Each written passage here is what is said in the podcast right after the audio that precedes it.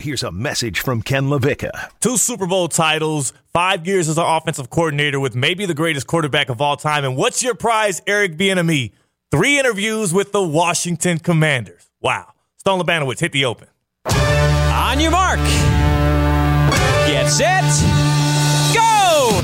You are listening to Ken LaVicka Live. What? Did we just become best friends? Yup. You want to go do karate in the garage? Yup. Turn it up!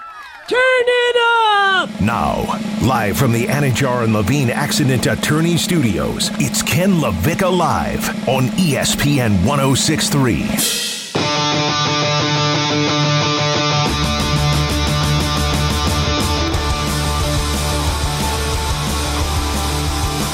I am I am not a happy camper today. I am not a happy camper at all. And honestly, I've never even really I haven't been camping since I was like 9, but I still use that phrasing every now and then just to show how discontent I am with something that's going on in my life or maybe in the world of sports. Theo Dorsey, Big Teddy Takeover here on Ken LaVicka Live. You see me on WPTV News Channel 5 and WFLX Fox 29. You usually hear me here on Ken LaVicka Live with Stone Labanowitz and Ken LaVicka Mondays and Tuesdays. But Ken's out. Ken's a rocking and rolling. He's partying. He's well, well, actually, he's coming back from Middle Tennessee. And, and Stone, I don't know, man. I'm not a happy camper today because of the Eric Bieniemy news as a Chiefs fan and as a black man. Damn it.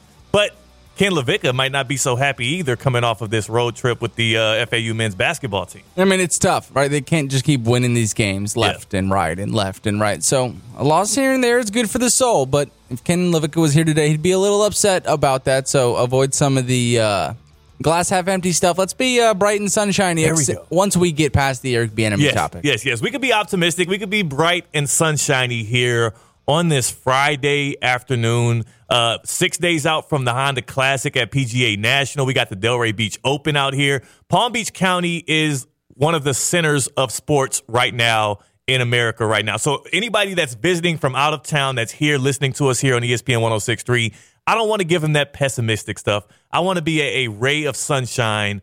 Um, and again, when Ken comes back on Monday, he might pout a little bit. I mean, FAU men's basketball, number 25 in the nation. Yeah, they fell to Middle Tennessee last night, and Ken will probably talk a little bit about it. They might lose their ranking again, but they'll still be in the tournament. There's still bright days ahead for the Owls, so Yeah, we won't.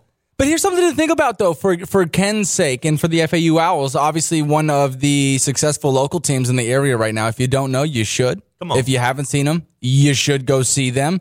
But Ken, being a Dolphins fan, he's never felt what it's felt like when teams come to town and give all their effort. Like every Mm. time you played the Patriots, every time you played the Chiefs, it's your Super Bowl. Ken's getting a taste of that with FAU right now. The teams that go to play FAU, it's the biggest game on the schedule for these guys. Like you're trying to knock off the Owls. Yeah. You're trying to make sure that they don't just keep winning games and climb or- down the rankings in this instance. So it's Stop bound to doing happen. Stone, stop doing it.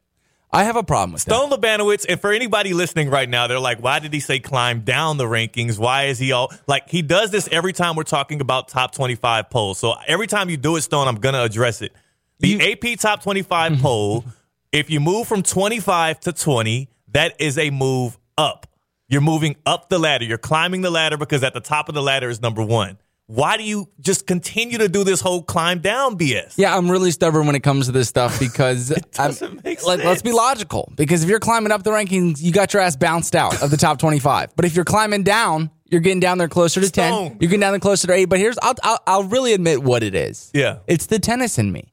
So in tennis, Okay. you go with what games you have and what point you have at when you're serving. So whenever we're bringing up a basketball basketball score, let's say the Nets are taking on the Sixers. Yeah. Let's say the Nets are down 97 to 102 and I guess I can't use any of the three guys' names who aren't there anymore. Let's Yeah, say Ben say. Simmons takes a three point shot. Again, something way out of the realm. This is like an alternate universe. What are you making Just up here? try to follow with me here. Stay with me. Ben Simmons take that shot down three points. I would say that it's 97 going 100. That's wrong of me. But I, I think it's good for perspective because Ben Simmons is the one who shot it at 97. It's a stubborn thing that I I'm do. so. I understand that it's wrong, but I like to go with the logical reasoning. Who's on serve? And in this case, we're going down the rankings. It's it's something that Stone. eventually I have to Stone. learn, but I'm going to be stubborn for now. I apologize. It's though. illogical. It's also illogical because if the rest of the world is going one way on it, like we're all using the metric system here, why are you being the one That's that's trying to be the oddball out using the what is it called? The standard? I forget what US Yeah, the metric system. metric versus standard or yeah, So it's like let's let's. you're, Scott- you're wrong. How about that? I am wrong. I am admitting that I'm wrong. Scottie Okay. Scheffler, you're playing the best golf of your life, man. You are climbing up those rankings. Oh yeah, I'm outside of the top ten. No, you're climbing up those rankings, bud. You're number one in the world. Yes. You know what are we doing here? oh my god.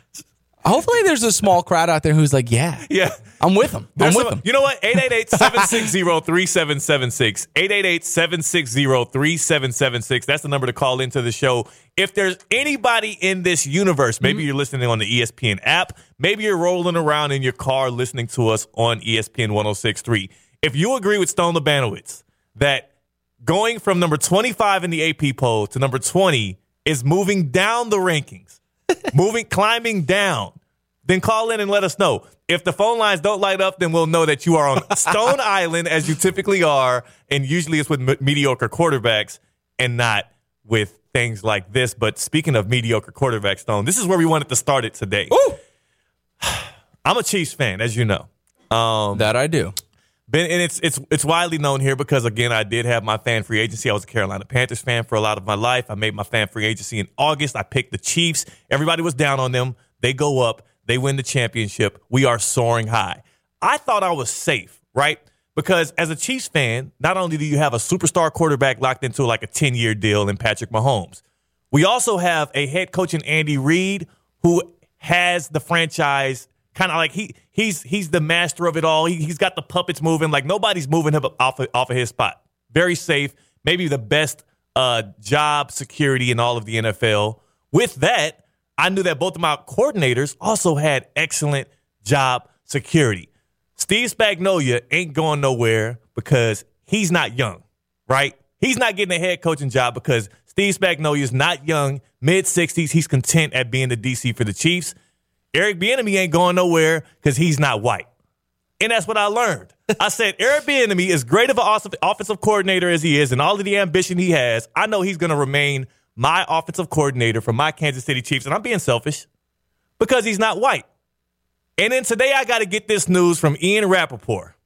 Ian Rapoport tweets this out. And I just knew because, again, over the past five years, Eric Bieniemy has been interviewing for head coaching job after head coaching job. So much success as an offensive coordinator. In, in so many ways, we've seen people use this same track that Eric Bieniemy has used. Not just be an offensive coordinator for a future Hall of Fame coach, but also be an offensive coordinator for a future Hall of Fame quarterback not just be excellent at your job enough to win playoff games and have the number one ranked offense in the league, but be so good that you also turn that into two championships over five years. Eric Bieniemy, as the offensive coordinator for the Chiefs, has done more in his tenure than people before him, like Matt Nagy and like Doug Pederson, who were assistants under Andy Reid and then got head coaching jobs in the NFL. Whatever. So I know I'm safe because Eric Bieniemy has been safe so far as my OC. I'm thinking I have continuity. And then I get this tweet from Ian Rapoport this morning, and, and I was just so sad. Ian Rapoport, NFL Network. The Commanders and Chiefs OC, Eric Bieniemy, have mutual interest, and it's trending in the right direction towards him being their new coordinator. Both sides are working through specifics, but Bieniemy is the top choice if all goes well. This should be official today. Okay. Eric Bieniemy, offensive coordinator, Kansas City Chiefs, Super Bowl champions. Washington Commanders, not a playoff team, owned by Daniel Snyder, quarterbacked by Sam Howell, offensive coordinator spot. That's a lateral move. Am I not right, Stone? It's the most lateral move that I've ever heard about in my entire life. It not only does it feel lateral, in some ways, it feels like a downgrade. He is going to have play calling duties now because he will be coaching under Ron Rivera, who he better stay his ass away uh, when the when the offense is on the field. He better he better he should just take his headset off when the offense steps on the field. Yeah, so when you're on the sideline and you're a head coach, obviously all the mics are connected to each other, but Yeah. it takes one flip of the switch to go to the defensive side. And then you get to hear all of the safeties coach, the defensive coordinator up in the box. He should just never flip it to the offensive Never. staff. Just keep it on the defense. keep it as that one guy. special teams. Yeah, yeah, yeah, yeah. Stay connected with the special teams guy, but that headset should never be flipped to the offensive side of the ball. So Eric Bieniemy is now on his third day of interviews with the Washington Commanders to go and be the offensive coordinator for, again, the Washington Commanders. A franchise that's been in turmoil, a franchise that is not a contender by any stretch of the imagination in the NFL right now. And because over the past five years, Eric Bieniemy has failed, he's interviewed Stone with 15 different NFL franchises for a head coaching job, and he's gone on 16 different interviews. It, that that's a lot of interviews for any any coach to go on over the past five years. Eric Bieniemy has done that, and because he's not gotten a head coaching job, now he's resulting to this lateral move. And to me, I, it just leaves me now as a Chiefs fan. I'm sick because I'm losing my OC. I do get that we're getting Matt Nagy. Likely he's going to get elevated, but also I got to just go out there and say it. As a black man, I'm angered.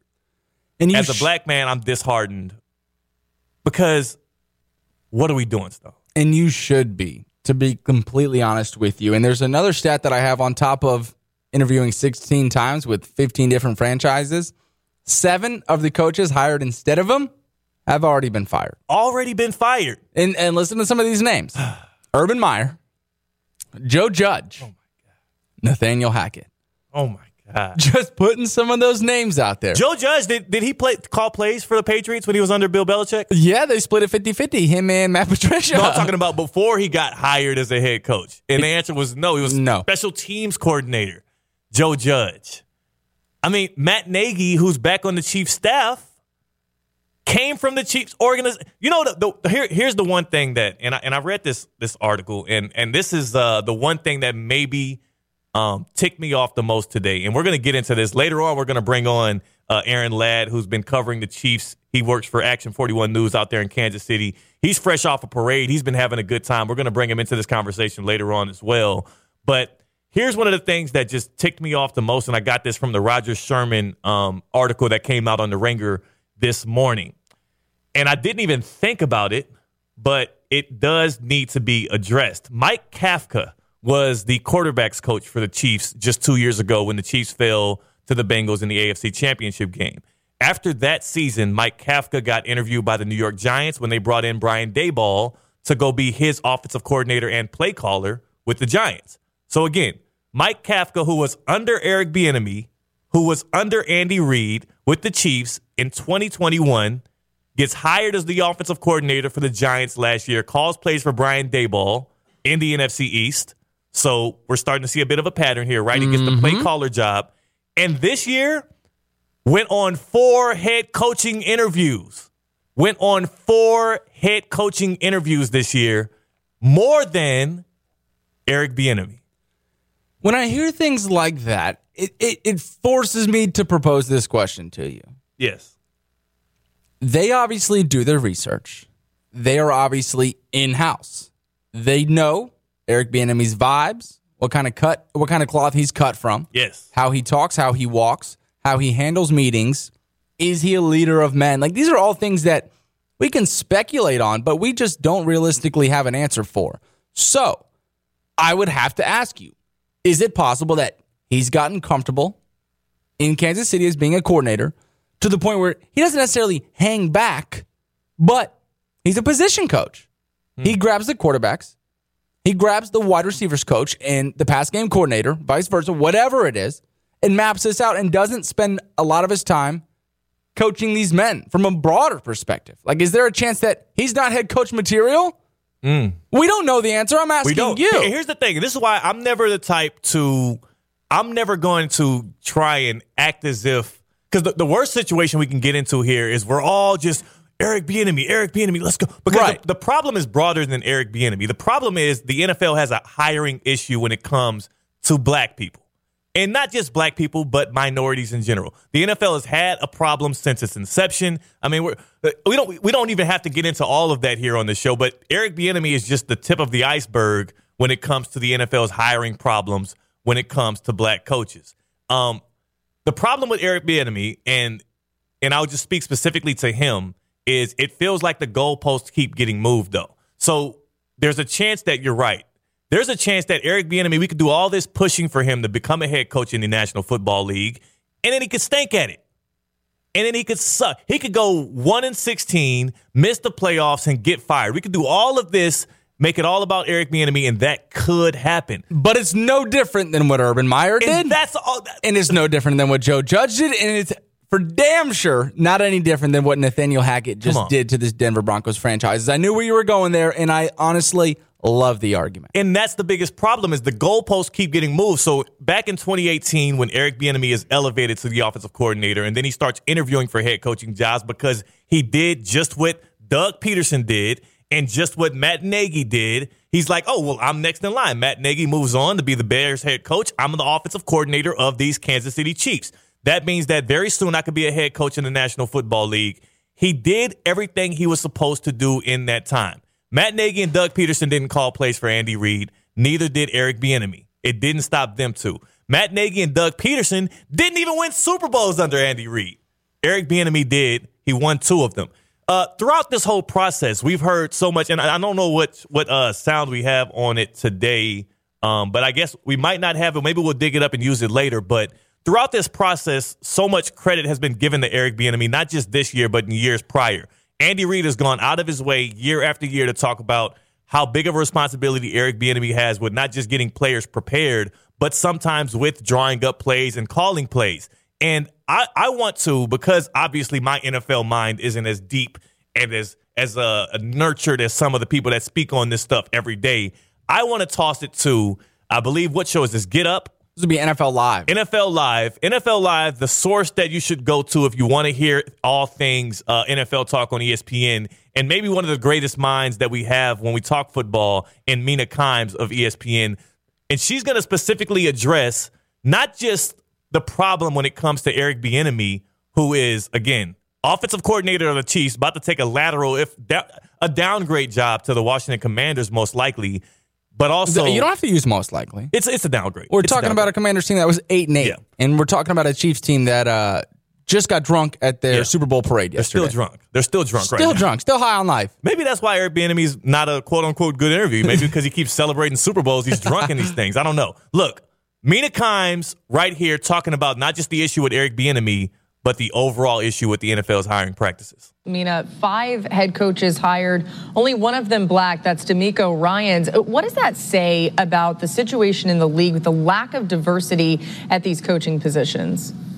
You know that it's a massive problem and doesn't appear to be getting any better. I mean, we've been doing NFL Live together for a few near years now, and every offseason we seem to be having the same conversation. Every offseason there are new stories like this, or there's new studies substantiating the fact that this is a systemic issue in the NFL. Most recently, I would point people to a terrific series that the Washington Post did where they looked at three decades of hiring data. And in that data, they found that black head coaches were more likely to spend time as mid level assistants nine years longer than their white counterparts before being given opportunities.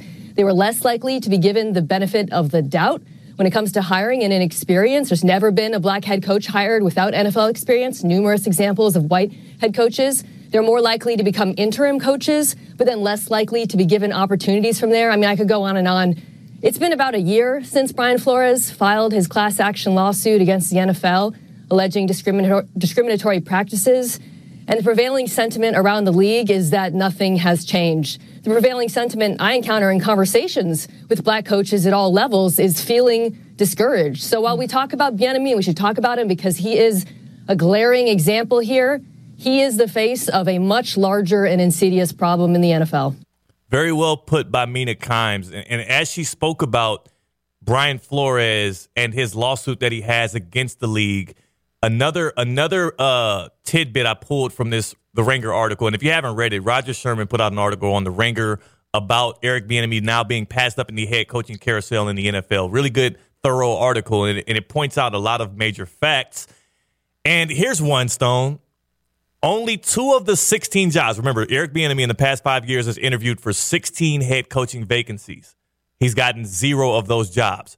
Only two of those 16 jobs he interviewed for went to other black coaches. So two of those 16 jobs went to black coaches. Okay, that's a decent rate, right? At least it's not like they're not hiring because he's black. Well, one of those head coaches that was hired was Brian Flores, who actively has a lawsuit against the NFL accusing them of racial discrimination. two coaches that they hired of the 16 openings that Eric Bieniemy interviewed for, black men were hired, and one of them, Brian Flores, has an active lawsuit, and the other one was probably one of the Texans head coaches that got fired the year after. Yeah, I was hoping it wasn't Mike McDaniel's for being It- for being mixed. You know what? I wonder if they're counting Mike McDaniel in that one or not. It's a good question, but I hear what you're saying. But I do feel like Eric Bieniemy was interviewing for the Texans head coaching job back when David Culley got it. There's And I no think doubt. that's the one they're counting right there. So again, this is it's hard to overstate how big of a problem this is, and it's also hard to not bring race into it. And I know a lot of people it's tough. It's a hard conversation for a lot of people to have because, especially when you hear the black man on radio talking about it. Oh, here he goes. He's crying about race. Oh, it's a black thing. Even if it's not a black thing, let's just make it an Eric Bieniemy thing. How far are we going to keep moving these goalposts before this dude gets a job? Because now what I can see happening is as he inches closer and closer to this job with the Washington Commanders, he has Sam Howell as his quarterback. He has Ron Rivera as his head coach. He has Daniel Snyder as his big boss. It's a terrible franchise, and it has been for the past 20, 25 years. They can't get anything right, whether it be the field or, damn it, saluting Sean Taylor the right way. That franchise has gotten everything wrong. Now he's having to creep down to the basement of the NFL to get a job just so he can be a play caller. So they can't say he's not getting a job because he doesn't call plays. And if he has any kind of modicum of failure there, that's going to be the new reason why Eric Bieniemy can't have a head coaching job. And I'm hoping that his master plan is to let Ron Rivera fail and then get And then the get in-house promotion to become the Commanders head coach. And if that's the case, kudos to you, Eric, Yeah. for us not knowing that. Of course, like I said, we don't sit in these meetings. We don't know what goes on at this roundtable when they're figuring out what this guy's made for, if he's a fit and whatnot.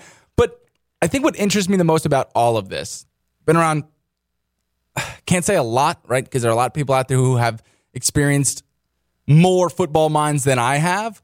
But a lot of guys that I've encountered and have been coached by are really heady, really good X's and O's guys, but they're not the guy you want to bring to a bar. They're not the guy you want to bring to a sales meeting. They just don't have that social side of them that works for a lot of people that you want to be the face of your franchise. So, does he need to adopt this Mike McDaniel blueprint?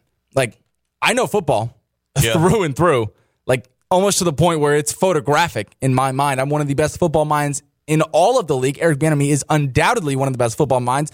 We just went crazy about some of these goal line schemes that we Oh saw Eric gosh. Bieniemy do. Right, Corn That- dog. that's what he has. Two wide open touchdowns he scripted up in the Super Bowl within less than an hour of each other. So we know how deep Eric's bag is. But does he have to adopt the Mike McDaniel blueprint where you have to be quirky? Because Mike McDaniel, he doesn't get me riled up. He's a personality. in a You- pregame speech. He doesn't make me want to run through a wall. Yeah. But his players trust that what he puts on the chalkboard, on the dry erase board now in 2023, and on tape, yeah. they trust that that carries more weight than how he gets us going motivationally. And at the end of the day, these are a bunch of grown ass men. So Yeah. you don't need to take the Dan Campbell approach. We saw Cliff Kingsbury. Obviously, didn't work out for him, but he was a hands off guy. Like he was able to be really good on the X's and O side and kind of step back and let his guys go to work. So if Eric Bieniemy is not selling that, that may be his fault.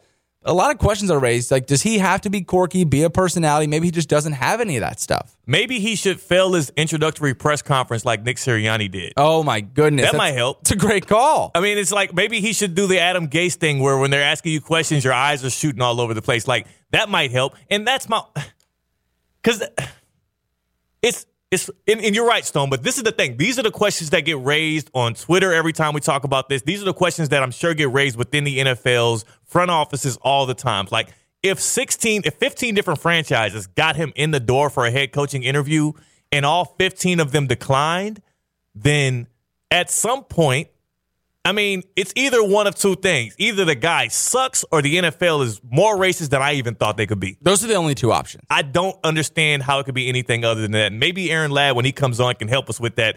Uh, we talked about the highest of all football minds, maybe, and Mina Kimes of ESPN giving her take on it. How about we got go to a guy that who we didn't know of until today?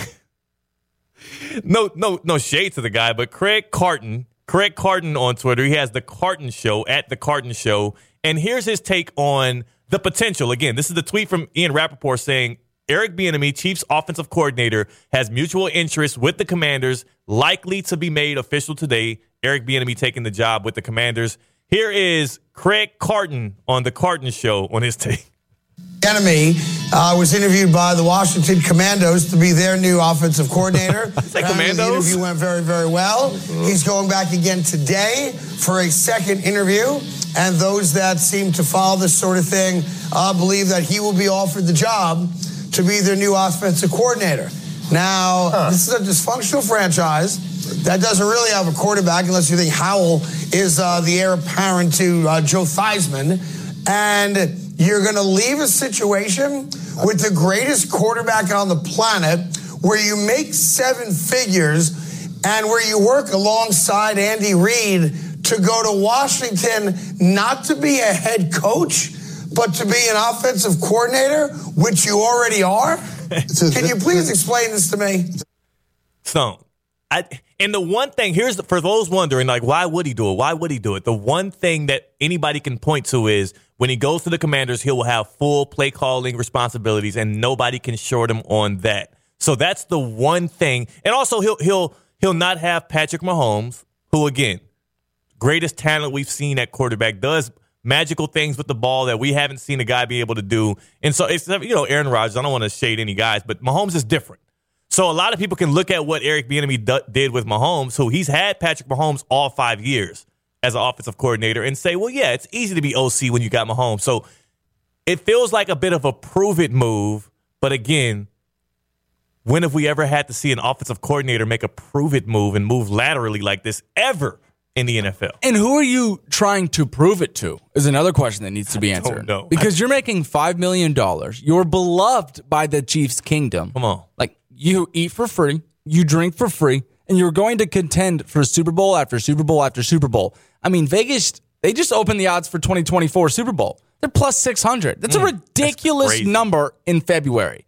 Plus 600 to go back to back. It's so hard to repeat in the NFL. I mean, it's So ridiculous. So to even have a line under 10 to 1 is just astronomical Yeah. in itself. But then you want to go to a team that's odds aren't even presented on sports books, that a quarterback who we saw beat the Dallas Cowboys in a game that didn't even matter. So I don't know who you're trying to prove it to. I think it would only take Andy Reid saying, listen, I don't have as much responsibility in the play calling as you think. Or even to be paired up with Andy is a compliment in itself. Yeah. Saying that we're the nastiest duo when it comes to play calling in the entire National Football League. So I asked the question, who the hell is Eric Bieniemy trying to prove anything to at this point? He's the best in the game. He's at the pinnacle of his career when Yeah. it comes to calling plays and dialing it up in certain situations.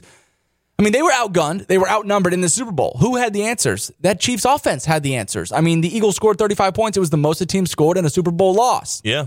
How do you lose that game? It's because the other team's offense scores more points than you. We saw Travis Kelce in the Super Bowl parade say that we again had the best offense in the National Football League this year. Shouts to Mr. Eric Bieniemy and nobody else. Maybe a little bit of Andy Reid, but Eric Bieniemy is the one who has his hands on the joysticks and his finger on the trigger. Sean McVay has gotten four assistants hired already as head coach. Bill Belichick, I think the number is 11 or 12 or so. Andy Reid himself has gotten multiple head coaches hired in this league. And Eric Bieniemy, working for, again, a future Hall of Fame coach, is having to take another offensive coordinator job. And maybe, hopefully, this is a leverage play, Stone. We haven't ruled this out. Maybe this is a leverage play by Eric Bieniemy to get a raise with the Chiefs. Or, like you hinted towards, maybe Eric Bieniemy is doing this because he knows Ron Rivera's on the hot seat. This guy is on his way out of town. Maybe that's what the commanders are having these meetings with Eric Bieniemy about right now is look, we're bringing you in as OC right now. You'll get play calling duties. Six, seven games in when we're one and six because Sam Howell can't throw the football right. We're to fire Ron Rivera, let you take over. We'll draft a quarterback in the offseason. Here's your franchise. Maybe. Are we missing the bigger picture here? Is Derek Carr going to come be the quarterback for the Washington Commanders? Well, that wouldn't be a very big picture. Like, do they? That's not the bigger picture. Well, uh, it's huge compared better to Sam Howell. Sam Howell Yes, yes. right now. So maybe there's something else in play. Maybe Eric's like, hey, I need to bring in a quarterback if you guys want to hire me. So Yeah. maybe that's something on the back. And again, stuff that a casual doesn't know. And it's guys like me and you, it's our job to figure that out and have those answers for everybody and to halt people because why isn't he a head coach? Like we have to raise all of these questions. Yeah. But again, what I keep going back to, and, and you alluded to it earlier, how bad could it be? I mean, how many embarrassments are we going to have to go through at the head coaching position in the NFL for this guy to get hired? It's crazy. You hinted at Nick Sirianni. I mean, that introductory press conference was called for firing the guy. yes. Like, this guy can't speak to the media, but he's going to lead our franchise to a Super Bowl. Oh, guess what? He did. So, right, we're off the Nick Sirianni. Yeah. We're off of that train. Yeah. But then there's guys like Urban Meyer and uh, names we've already named. Joe Frank, Judge. Frank Reich, Joe Judge, all these guys. Like, Nathaniel Hackett, we, we, we deem this, aside from all, all the other sports, because in the NBA, we're going to talk about the Brooklyn Nets being the biggest failure, but the Denver Broncos being the third, fourth shortest odds to win the Super Bowl before the season with Nathaniel Hackett and him not even making it through the season. Oh my god. Eric Bieniemy cannot. It is almost impossible to do a worse job than that. And look at the Carolina Panthers too. Oh my Hiring god! Frank Reich, a guy that also got the boot in the middle of the season for an NFL analyst.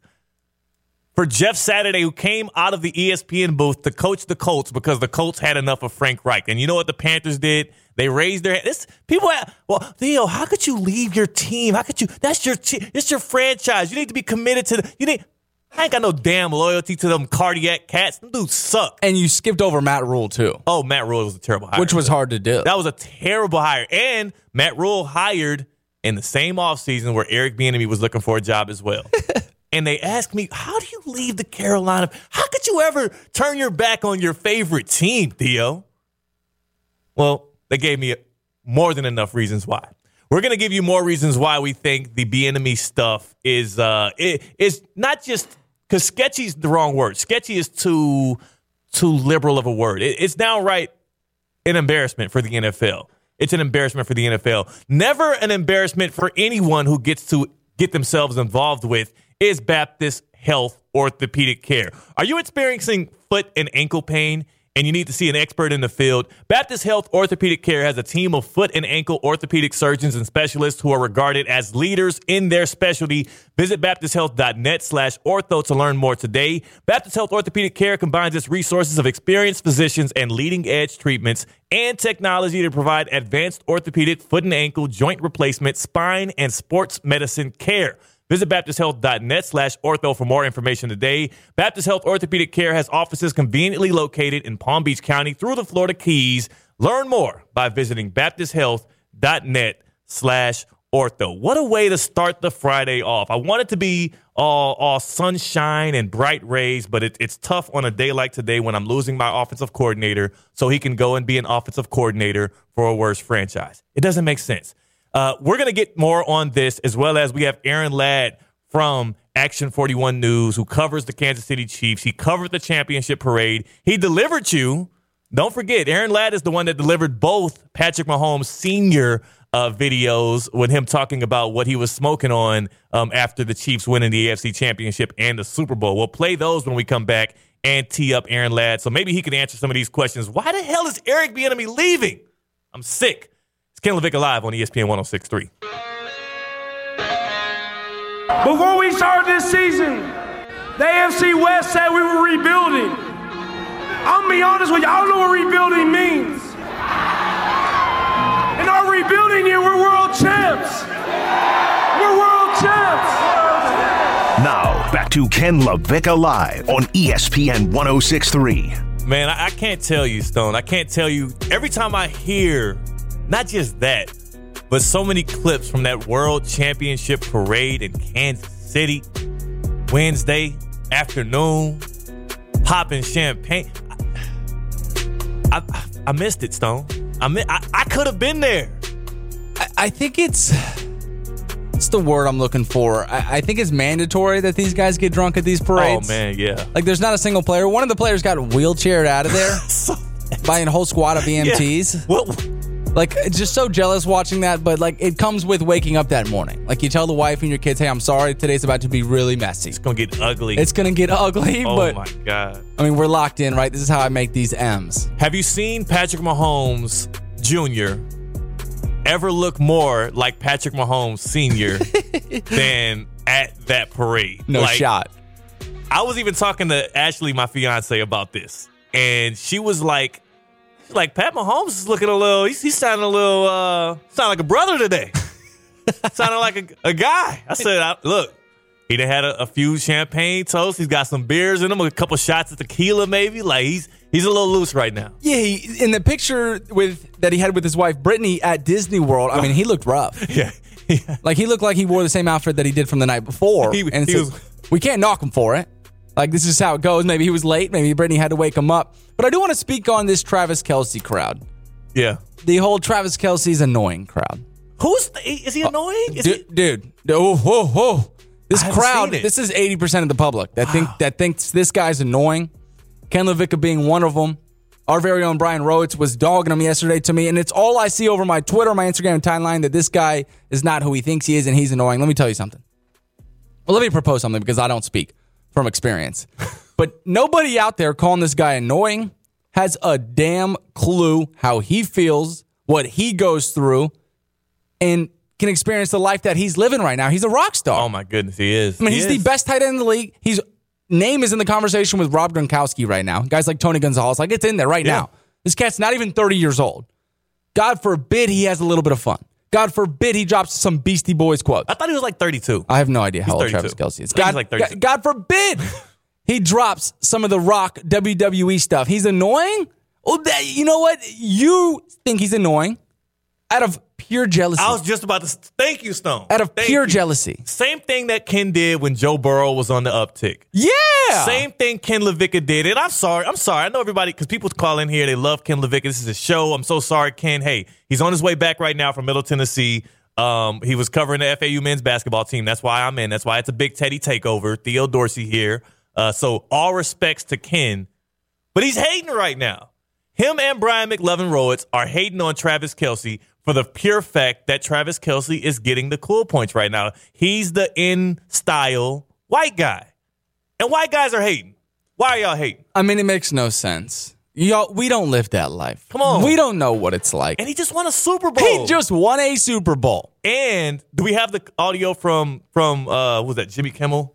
Do we have it? Yeah, it was Jimmy Fallon. Jimmy Fallon. You know get, get your get your late night talk show ho- guys' Fallon, names. Cole, like it's just a bunch of dudes. But whatever. They all look the same, sound the same. Wow! Yeah. Wow! Yeah, they got the same names. Wow! Was that bad? They all yeah. I mean, it was pretty horrible. Am I gonna get in trouble? They all look the same. Well, can we at least play his clip then when Yes. Travis Kelce made give him a love. Big give him some love. This is this announcement is maybe bigger than I mean, I might even say it's up there contending with winning a Super Bowl, what Travis Kelce is being put on the platform to do. Listen, listen to this from uh, Jimmy Fallon, right? Fallon? That's the NBC guy? It's Jimmy Fallon. We have a big announcement that you're going to announce here on the show tonight. I'm very excited about this. You're going to be back in our building in a few weeks. Can you say why you're coming Yeah, back? for sure. I mean, growing up, um, I was a huge like Farley, uh, Farrell, Fallon um, kind of guy growing up, and um, yeah, I used to watch Saturday Night, Saturday Night Live with my mother, and um, it's a it's an absolute honor and, uh, and a privilege to be uh, hosting SNL March 4th.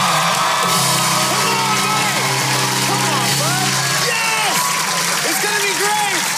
That's it. We can cut it there. Travis Kelce, Chiefs tight end, two-time Super Bowl champ, one of the greatest tight ends to ever live, will be hosting SNL. Will you be watching Stone Labanowitz? I will be watching it. And you said this is just as big of an accomplishment as winning a Super Bowl. That's correct to some. Yeah. I'm forced to watch a lot of Keeping Up with the Kardashians. We know that Kim Kardashian hosted SNL, and she spoke about this was the biggest accomplish- accomplishment of her entire life. It's huge. Like this is what she set out to do. This is your stamp that I've officially made it.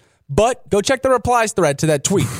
Go check the replies thread. Nobody wants this guy. The general public, nobody wants this guy to do Saturday Night Live. And he's going to get bashed for doing it. Yeah. God forbid. He is. Um, we're about to have Aaron Ladd on from Action 41. Do we have time to listen to one of this viral clips? Let's pick one then. Let's just listen to one of them. Aaron Ladd uh, has been made even more famous uh, because of his interviews with Patrick Mahomes Sr. after Patrick Mahomes Jr. has won big games in these playoffs. AFC Championship, he did Joe Burrow. And then after the Super Bowl, Aaron Ladd caught up with Patrick Mahomes Sr., who had this to say following the big win. Hey, it was Joe Burrow last week. It was, it was, it's Philly this week. saying he was smoking them Philly blunts. The man that elicited so much uh, social media interaction, Aaron Ladd from 41 News out there in Kansas City, going to be in after the break. We're talking more Chiefs. He's Stone Labanowitz. I'm Theo Dorsey. This is Ken Levick Live on ESPN 1063. Before we start this season, the The AFC West said we were rebuilding. I'm gonna be honest with you, I don't know what rebuilding means. In our rebuilding year, we're world champs. We're world champs.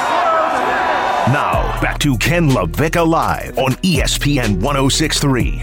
Man, I, I can't tell you, Stone. I can't tell you. Every time I hear, not just that, but so many clips from that World Championship parade in Kansas City, Wednesday afternoon, popping champagne.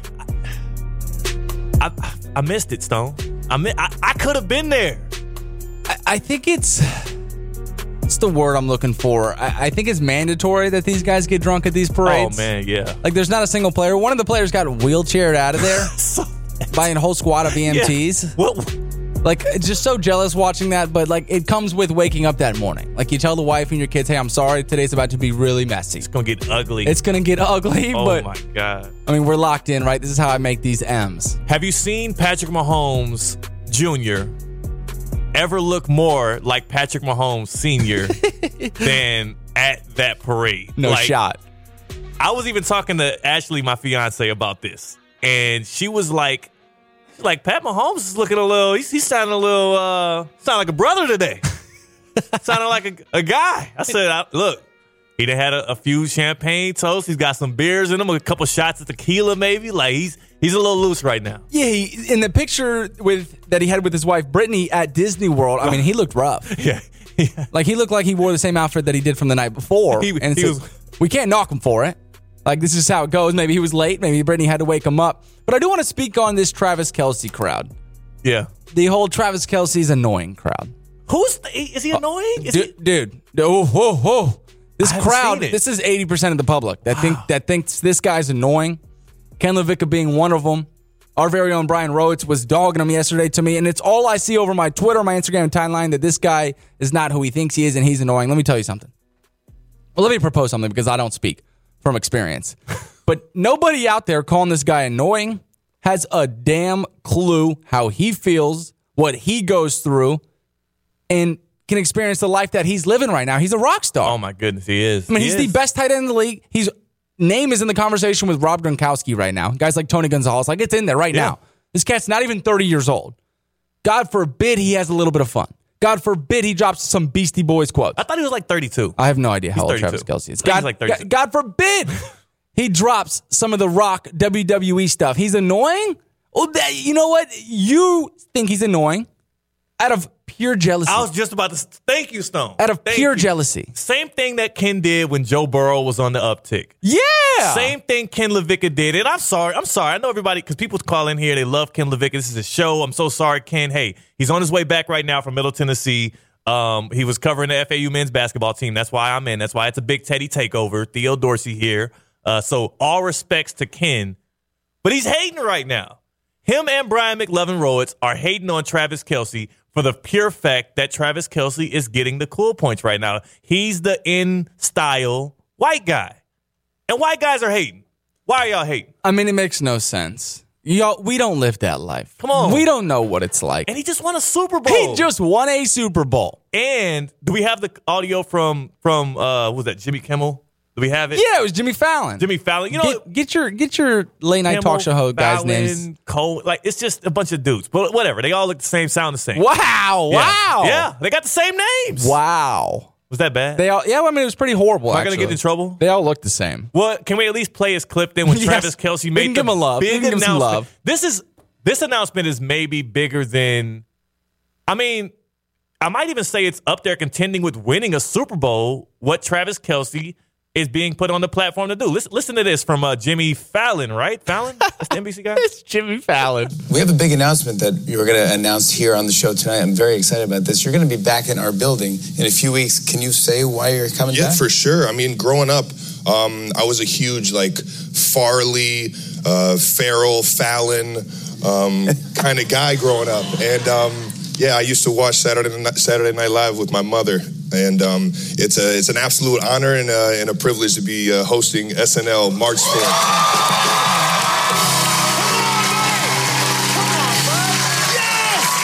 It's going to be great. That's it.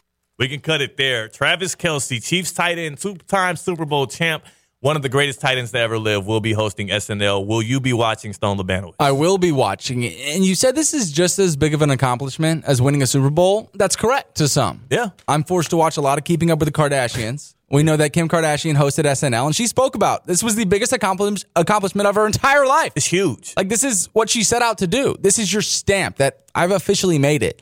But go check the replies thread to that tweet. Go check the replies thread. Nobody wants this guy. The general public, nobody wants this guy to do Saturday Night Live. And he's going to get bashed for doing it. Yeah. God He, forbid. he is. Um, we're about to have Aaron Ladd on from Action 41. Do we have time to listen to one of this viral clips? Let's pick one then. Let's just listen to one of them. Aaron Ladd uh, has been made even more famous uh, because of his interviews with Patrick Mahomes Sr. after Patrick Mahomes Jr. has won big games in these playoffs. AFC Championship, he did Joe Burrow. And then after the Super Bowl, Aaron Ladd caught up with Patrick Mahomes Sr., who had this to say following the big win. Hey, it was Joe Burrow last week. It was, it was, it's Philly this week. Philly saying he was smoking them Philly blunts. The man that elicited so much uh, social media interaction, Aaron Ladd from 41 News out there in Kansas City, going to be in after the break. We're talking more Chiefs. He's Stone Labanowitz. I'm Theo Dorsey. This is Ken LaVicka Live on ESPN 1063. You got a cigar of your own, I see. Yeah, I'm smoking the Joe Burrow. You smoking on the Joe I'm Burrow. smoking on the Joe Burrow. How's it feel to be headed back to Super Bowl? Uh, it feels great, you know. You know, my baby boy did what he always do. You know, he gonna show up and, and show out. Now, back to Ken LaVicka Live on ESPN 1063. It's a big Teddy takeover. Theo Dorsey, WPTV News Channel 5, WFLX, Fox 29 here on Ken LaVicka Live. The voice you just heard there, well, it was two voices after the AFC Championship at Arrowhead Stadium.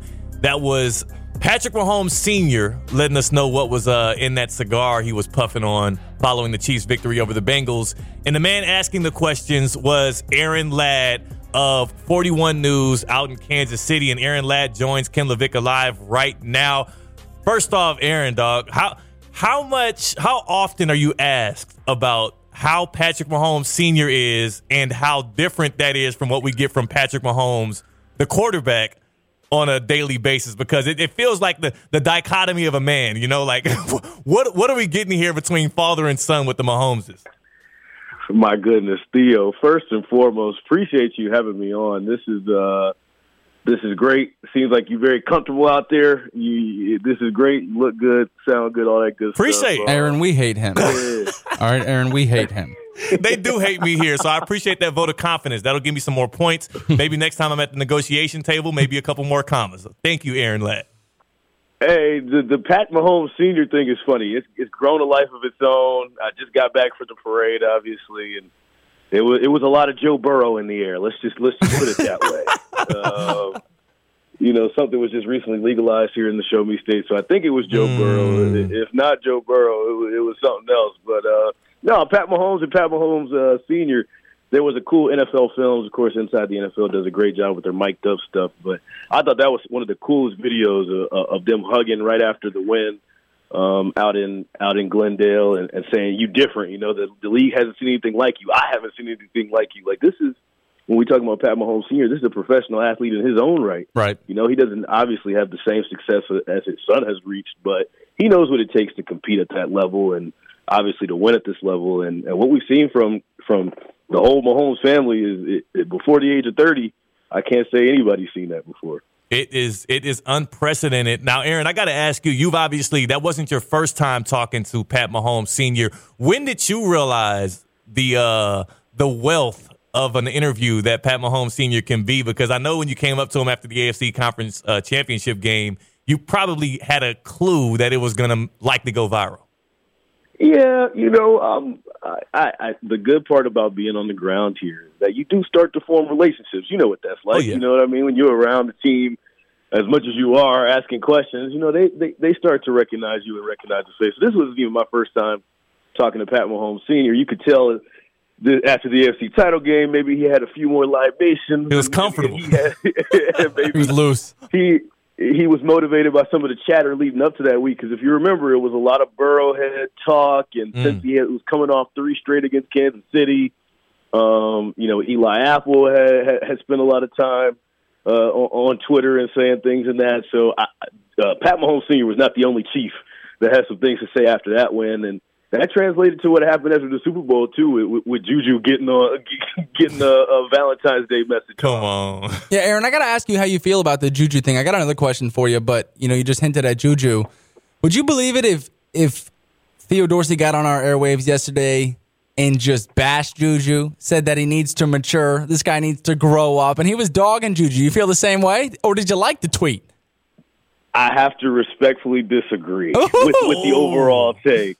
Now, well, well, here's what I'll say: the, the tweet in itself, uh, and I said this on my platform uh, as well. I have a Chiefs podcast that comes out every week. I, I, I just Shout said, out. What's hey, the name? Vic- Give us the name of the Chiefs uh, podcast. uh, Chiefs Coast to Coast. We're on Arrowhead Pride Podcast Network. We just put out episode 45. Go check that. But just to give you a glimpse of that, I, I just said to the victor goes the spoils. You know, like the, the Chiefs had whether they felt like they were in a rebuilding year or not, or or the national media didn't give them enough respect, whatever, whatever.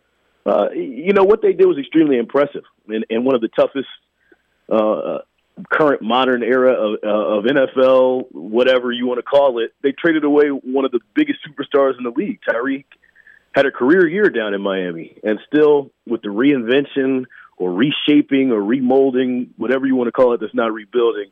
Kansas City still found a way to to win it all, and and, and that was against a, a hell of a Philly team too. Like that's that's that's that, that was a hell of a game. That was one of the best Super Bowls I think we we we've seen.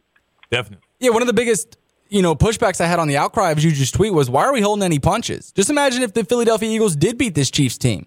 Like Juju would have caught in hundred ricochets, hundred strays, and they would have bashed him in, in all their platforms. We know how bad Philly fans are. We're Yeah. mad at this cat for giving them a taste of their own medicine. No shot here. No shot here. So love all that. Love all that, Aaron. I, and one thing I will push back on, Aaron, and and maybe you can give me some here is like I feel like James Bradberry took accountability for it. He didn't act like a sore loser in the locker room. That was why I didn't like Juju plastering his face on it. Now, if he had teased the Philly fans and said something about them not being able to climb street lights or you know whatever, then I'm cool with it. But he went after the dude James Bradberry, who yes committed the penalty, but then also owned up to it. It felt kind of low. Ah, we're acting like it was malicious intent, though. It, it was kind of harmless. It was a Valentine's Day low meme, the day before the parade. There, there have been much, much worse things said, and I, I, I We'll let it ride. Twitter. We'll let it I, I don't. I don't put. I, I don't put a lot on Twitter. You, if you follow me on Twitter, you, you, you know that people, people, uh, people put a little too much stock in that, in my opinion. Aaron Ladd from Channel 41 News in Kansas City. Uh, Chiefs guy. Well, I won't say Chiefs guy. You cover the Chiefs out there in Missouri and Kansas. Can you first clear something up on the airwaves here? Uh, People like to knock me. I was born in Overland Park. All right. I'm a Kansas native and I'm a Chiefs fan. Can can you let them know it's my birthright as a person who was born in Overland Park, lived in Kansas City, Kansas. My parents worked in Kansas City, Missouri. It's all the same thing, baby. Like that's my hometown team. Ooh, you know, I, I don't think I'm at liberty to speak on that. See, I, I had to, I had to when I first got into town, I had to get my card checked because that Missouri Kansas state line Uh. drama, they're legit about that. Yeah. You know, KCK has its own affiliations and and people who rock with that side, and the Missouri side is, it has got its own thing. It's down to the barbecue. It's down to the music. It's down to everything. So uh, I, I don't know. I'm from Atlanta originally. Atlanta originally. That's like somebody from Dunwoody talking about, yo, I'm from I'm from the A. I'm from the A, Yeah. man. Y'all know how Amaretta feels about that, though. Yeah. Yeah, we won't look. We won't get into that. We won't get into that. Aaron, I, I want to ask you now. Let's let's take it serious because today I, I saw a striking tweet from Ian Rapoport, and you know where I'm about to go with this one. Eric Bieniemy, offensive coordinator for the Chiefs, past five years, interviewed for 16 different jobs, 15 different franchises. We know the whole backstory. How can this not, at this point, give me the argument against this being a thing about race with Eric Bieniemy? Because I can't find any other excuse other than the fact that some of these NFL franchises don't feel comfortable hiring him because the goalposts keep getting moved. What what is it with Eric Bieniemy, and why would he be taking this commander's job? Yeah, we're watching the goalposts being moved right now. He went from not being able to interview well, but oh, it's the OC job, so he interviews just fine. we'll, we'll bring we'll bring him right on in, and it's all it's not for a, it's not for a Chiefs style offense either. Like let's be honest with this with what this commander's job really is. This is a fix it job. this is a prove it deal. If you want to compare it to what athletes have to take at certain times, uh, man, this is is disheartening to be honest with you because Eric Bieniemy has had to kind of be the poster boy for this problem, this problem that Brian Flores kind of was in the news cycle for this time around last year, and he used Eric Bieniemy's name in that lawsuit mm. as a prime example of uh, you know other assistants getting jobs and getting second jobs before Eric Bieniemy gets a, even an interview. I don't know. I, I, I do think that uh, Andy Reid has tried his his darndest, and that's not just an Andy Reid thing; it's a Chiefs organization thing. Um, Clark Hunt and, and some of the guys, the owners, going to bat for for Eric Bieniemy. Maybe, and, and some people here in KC will say, "Oh, that's beneficial for them, so that they can continue to turn over and whatever." But it still it still matters when Andy Reid gets on the Super Bowl podium after the win and says Eric Bieniemy was the guy who was pulling the strings down the stretch uh, that helped us win this win this game he means that, and, and we need to give that more credit than we do some fake news articles that get flubbed about him not being the the main play caller. I, it just the narrative at this point has overtaken the facts. We yeah. don't even know what the facts are, and maybe when he gets to to Washington and cooks up something nice, then we can just it's, it's undeniable. You know, you know what I'm saying? Aaron, we're in the industry of trying to get people answers. So, one, have you had conversations with Eric Bieniemy? Do you know what his personality like? Do you think that's part of the problem here? That when he goes in these interviews, like they don't deem him as a leader of men? Does he not have the quirky personality like a guy like Mike McDaniel does? Like, can he fit the mold of what we're looking for in today's day and age? Man, come on. I mean, are we still debating his resume at this point in time? Are we still asking? Why are we still having this conversation can he lead men? The, the fact that we're even there is right. Is frustrating. Is very own. Yes, I've been around Eric Bieniemy and um, I do believe he has a, a, a very, I mean, the NFL is very militaristic in nature just because of the organization and the shield and all that. And I believe he fits very well into that role as somebody who has been a player not only in the league, but who had come up and risen up through the coaching ranks, has now won multiple Super Bowls. He understands how to win. I mean, that's what this all comes down to, right? Do you need to have a quirky personality and be able to win the press conference? I don't know if that necessarily matters uh, especially without given given an opportunity. And we've seen coaches with far less resume given an opportunity and fail before this guy even gets a shot. So that's why we go back to race, right? It's got to be something. Somebody's got to give me an answer, and I think yours sums it up the best. Either it's race or it's like I mean, what what what, what does he have something on these guys that they don't want him to get out? I, I can't get to the bottom of it, but it is frustrating. And as a Chiefs fan, I love him coming back to Kansas City year after year, but I would also love to him for him to get a uh, a head coaching job somewhere in the NFL. Aaron, I got to ask you before we do uh, let you go here. The Chiefs off season now it looks brighter than ever. All of the draft picks, you got guys that you can bring back and like Juju and whatnot, some of those one year guys, but also I feel like there's going to be a lot of continuity with this team.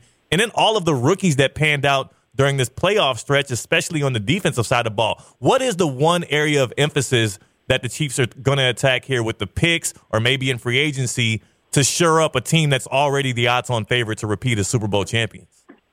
Yeah, I think the one big question mark around the Chiefs entering this upcoming offseason is the same as it was last offseason, and that's the future of tackle Orlando Brown. What what is what are you going to do with Patrick Mahomes' blind side? He wanted a new deal and an extension last year. We saw the dollar figures that he was asking for, and we saw a reported uh, a reported offer from Kansas City, and those were two different places. So he ended up tagged, showed up late to camp. They ended up getting on the same page.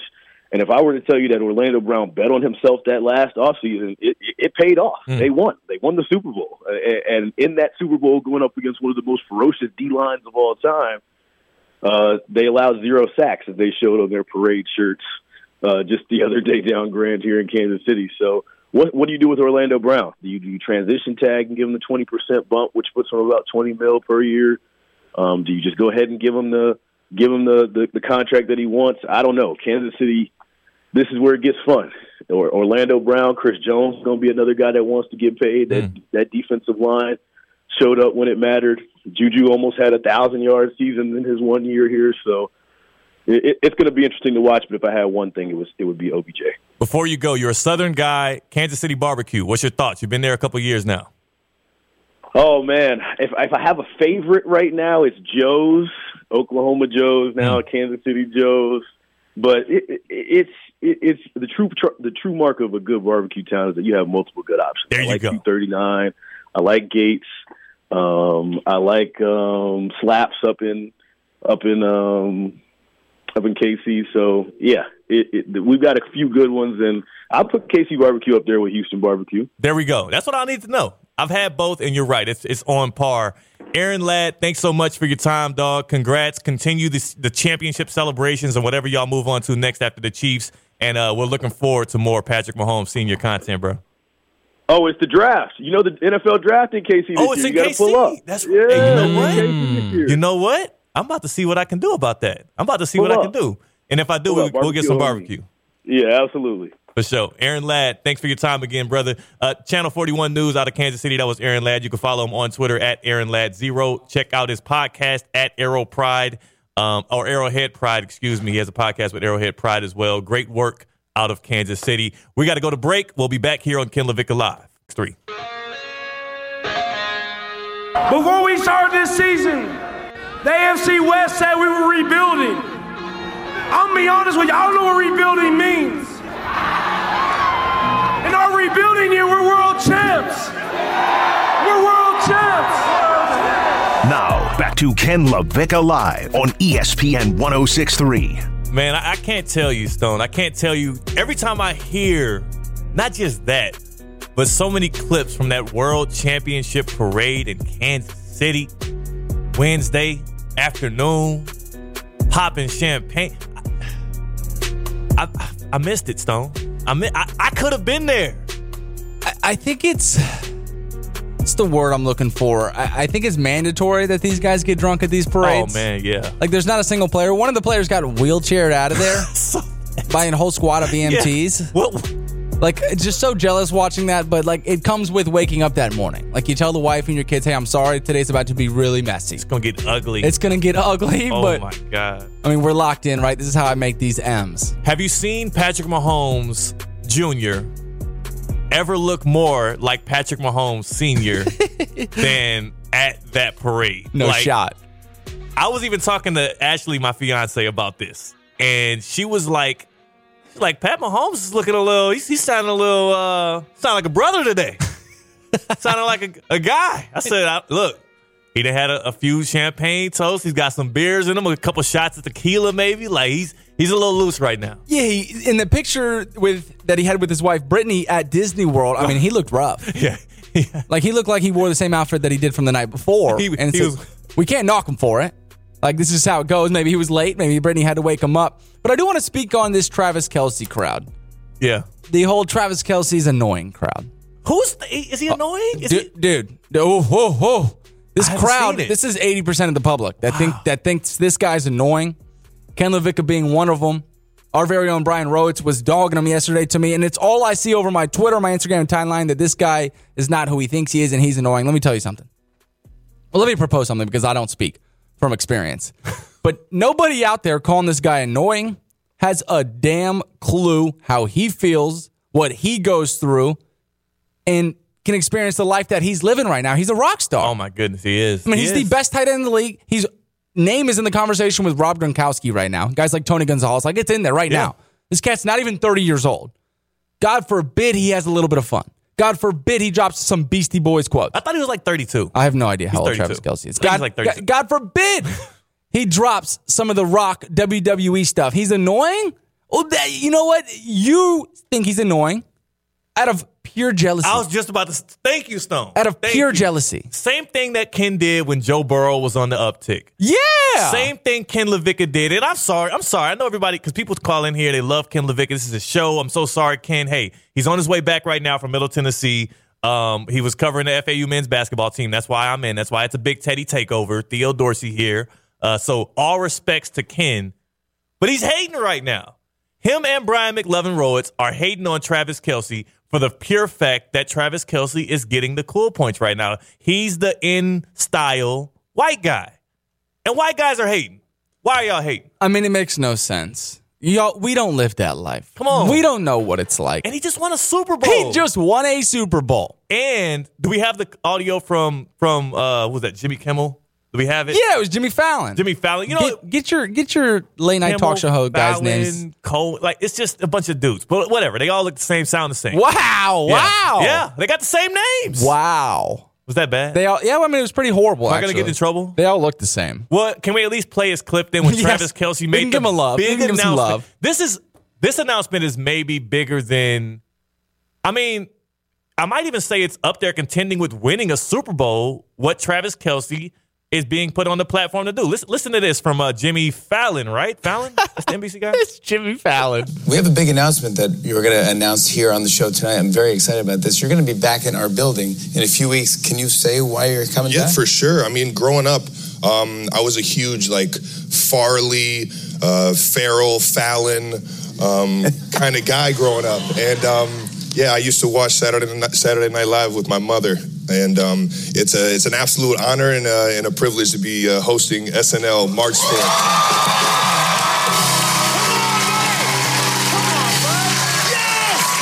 It's gonna be great.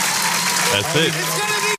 We can cut it there. Travis Kelce, Chiefs tight end, two-time Super Bowl champ, one of the greatest tight ends to ever live, will be hosting SNL. Will you be watching Stone Labanowitz? I will be watching it. And you said this is just as big of an accomplishment as winning a Super Bowl. That's correct to some. Yeah. I'm forced to watch a lot of Keeping Up with the Kardashians. We know that Kim Kardashian hosted SNL and she spoke about this was the biggest accomplish- accomplishment of her entire life. It's huge. Like this is what she set out to do. This is your stamp that I've officially made it. But go check the replies thread to that tweet. Go check the replies thread. Nobody wants this guy. The general public, nobody wants this guy to do Saturday Night Live. And he's going to get bashed for doing it. Yeah. God forbid. He is. Um, we're about to have Aaron Ladd on from Action 41. Do we have time to listen to one of this viral clips? Let's pick one then. Let's just listen to one of them. Aaron Ladd uh, has been made even more famous uh, because of his interviews with Patrick Mahomes Sr. after Patrick Mahomes Jr. has won big games in these playoffs. AFC Championship, he did Joe Burrow. And then after the Super Bowl, Aaron Ladd caught up with Patrick Mahomes Sr., who had this to say following the big win. Hey, it was Joe Burrow last week. It was, it was, it's Philly this week. Philly blunts. Saying he was smoking them Philly blunts. The man that elicited so much uh, social media interaction, Aaron Ladd from 41 News out there in Kansas City, going to be in after the break. We're talking more Chiefs. He's Stone Labanowitz. I'm Theo Dorsey. This is Ken LeVick Live on ESPN 1063.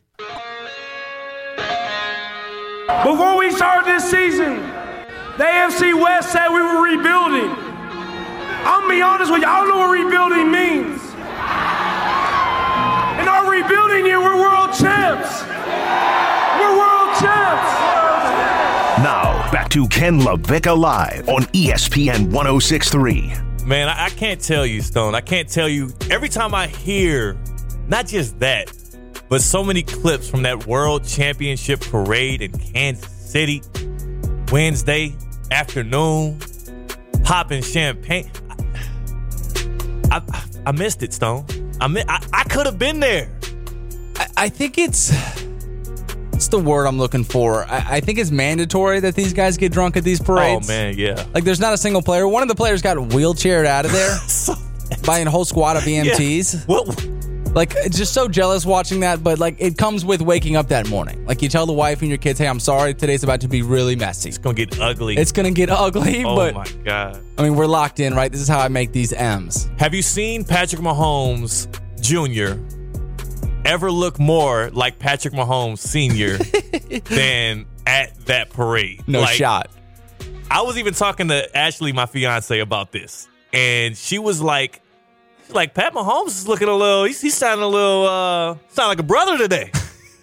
sounding like a, a guy. I said, I, look.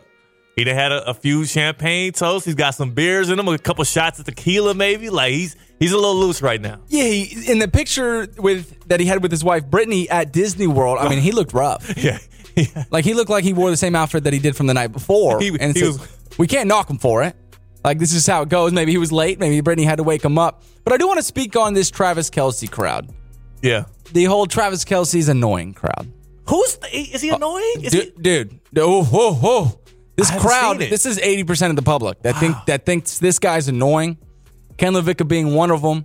Our very own Brian Rowitz was dogging him yesterday to me, and it's all I see over my Twitter, my Instagram timeline that this guy is not who he thinks he is, and he's annoying. Let me tell you something. Well, let me propose something because I don't speak from experience. but nobody out there calling this guy annoying has a damn clue how he feels, what he goes through, and can experience the life that he's living right now. He's a rock star. Oh my goodness, he is. I mean, He he's is. the best tight end in the league. His name is in the conversation with Rob Gronkowski right now. Guys like Tony Gonzalez, like it's in there right Yeah. now. This cat's not even 30 years old. God forbid he has a little bit of fun. God forbid he drops some Beastie Boys quotes. I thought he was like 32. I have no idea how He's old 32. Travis Kelce is. I think he's God, like 32. God, God forbid he drops some of the rock WWE stuff. He's annoying. Oh, that, you know what? You think he's annoying out of pure jealousy. I was just about to. Thank you, Stone. out of Thank pure you. jealousy. Same thing that Ken did when Joe Burrow was on the uptick. Yeah. Same thing Ken LaVicka did. And I'm sorry. I'm sorry. I know everybody, because people call in here, they love Ken LaVicka. This is a show. I'm so sorry, Ken. Hey, he's on his way back right now from Middle Tennessee. Um, he was covering the FAU men's basketball team. That's why I'm in. That's why it's a big Teddy takeover. Theo Dorsey here. Uh, so all respects to Ken, but he's hating right now. Him and Brian McLevin Rowitz are hating on Travis Kelce for the pure fact that Travis Kelce is getting the cool points right now. He's the in style white guy. And white guys are hating. Why are y'all hating? I mean, it makes no sense. Y'all, we don't live that life. Come on. We don't know what it's like. And he just won a Super Bowl. He just won a Super Bowl. and do we have the audio from from uh what was that Jimmy Kimmel? Do we have it? Yeah, it was Jimmy Fallon. Jimmy Fallon. You know get, get your get your late night talk show host guys' Fallon, names. Cole, like it's just a bunch of dudes. But whatever. They all look the same, sound the same. Wow! Yeah. Wow! Yeah, they got the same names. Wow! Was that bad? They all yeah. I mean, it was pretty horrible. Am I gonna get in trouble? They all look the same. What can we at least play his clip then when Yes. Travis Kelce made him a love. Big give him some announcement? love. This is this announcement is maybe bigger than I mean, I might even say it's up there contending with winning a Super Bowl, what Travis Kelce is being put on the platform to do. Listen, listen to this from uh, Jimmy Fallon, right? Fallon? That's the NBC guy? It's Jimmy Fallon. We have a big announcement that you're going to announce here on the show tonight. I'm very excited about this. You're going to be back in our building in a few weeks. Can you say why you're coming Yeah, back? for sure. I mean, growing up, um, I was a huge like Farley, uh, Farrell, Fallon um, kind of guy growing up, and um, yeah, I used to watch Saturday Night, Saturday Night Live with my mother, and um, it's a it's an absolute honor and, uh, and a privilege to be uh, hosting SNL March 4th.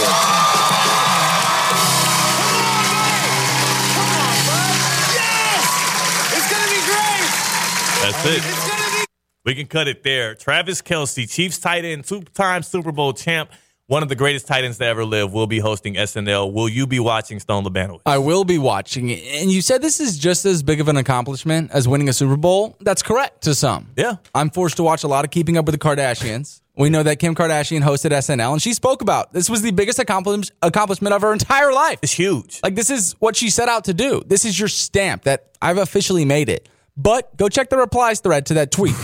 Go check the replies thread. Nobody wants this guy. The general public, nobody wants this guy to do Saturday Night Live, and he's going to get bashed for doing it. Yeah. God forbid. He is. Um, we're about to have Aaron Ladd on from Action 41. Do we have time to listen to one of this viral clips? Let's pick one then. Let's just listen to one of them. Aaron Ladd uh, has been made even more famous uh, because of his interviews with Patrick Mahomes Sr. after Patrick Mahomes Jr. has won big games in these playoffs. AFC Championship, he did Joe Burrow. And then after the Super Bowl, Aaron Ladd caught up with Patrick Mahomes Sr., who had this to say following the big win. Hey, it was Joe Burrow last week. It was, it was, it's Philly this week. Philly saying he was smoking them Philly blunts. The man that elicited so much uh, social media interaction, Aaron Ladd from 41 News out there in Kansas City, going to be in after the break. We're talking more Chiefs. He's Stone Labanowitz. I'm Theo Dorsey. This is Ken LaVicka Live on ESPN 1063. You got a cigar of your own, I see. Yeah, I'm smoking the Joe Burrow. You smoking on the Joe I'm Burrow. smoking on the Joe Burrow. you How's it feel to be headed back to Super Bowl? Uh, it feels great, you know. You know, my baby boy did what he always do. You know, he gonna show up and, and show out. Now, back to Ken LaVicka Live on ESPN 1063. It's a big Teddy takeover. Theo Dorsey, WPTV News Channel 5, WFLX, Fox 29 here on Ken LaVicka Live. The voice you just heard there, well, it was two voices after the AFC Championship at Arrowhead Stadium. That was Patrick Mahomes Sr. letting us know what was uh, in that cigar he was puffing on following the Chiefs' victory over the Bengals. And the man asking the questions was Aaron Ladd of 41 News out in Kansas City. And Aaron Ladd joins Ken LaVicka Live right now. First off, Aaron, dog, how how much, how often are you asked about how Patrick Mahomes Sr. is and how different that is from what we get from Patrick Mahomes, the quarterback, on a daily basis? Because it, it feels like the, the dichotomy of a man, you know, like what what are we getting here between father and son with the Mahomeses? My goodness, Theo. First and foremost, appreciate you having me on. This is uh this is great. Seems like you're very comfortable out there. You, this is great. You look good, sound good, all that good stuff. Appreciate stuff. it. Aaron, we hate him. Yeah. All right, Aaron, we hate him. they do hate me here, so I appreciate that vote of confidence. That'll give me some more points. Maybe next time I'm at the negotiation table, maybe a couple more commas. Thank you, Aaron Ladd. Hey, the the Pat Mahomes Senior thing is funny. It's it's grown a life of its own. I just got back from the parade, obviously, and it was it was a lot of Joe Burrow in the air. Let's just let's just put it that way. Uh, you know, something was just recently legalized here in the Show Me State, so I think it was Joe Burrow. If not Joe Burrow, it was, it was something else. But uh, no, Pat Mahomes and Pat Mahomes uh, Senior. There was a cool NFL Films, of course. Inside the NFL does a great job with their mic'd up stuff, but I thought that was one of the coolest videos of, of them hugging right after the win um, out in out in Glendale and, and saying you different. You know the the league hasn't seen anything like you. I haven't seen anything like you. Like this is when we talk about Pat Mahomes Senior. This is a professional athlete in his own right. Right. You know he doesn't obviously have the same success as his son has reached, but he knows what it takes to compete at that level and obviously to win at this level. And, and what we've seen from from the whole Mahomes family is it, it, before the age of thirty. I can't say anybody's seen that before. It is it is unprecedented. Now, Aaron, I got to ask you. You've obviously that wasn't your first time talking to Pat Mahomes Senior. When did you realize the uh, the wealth of an interview that Pat Mahomes Senior can be? Because I know when you came up to him after the AFC Conference uh, Championship game, you probably had a clue that it was going to likely go viral.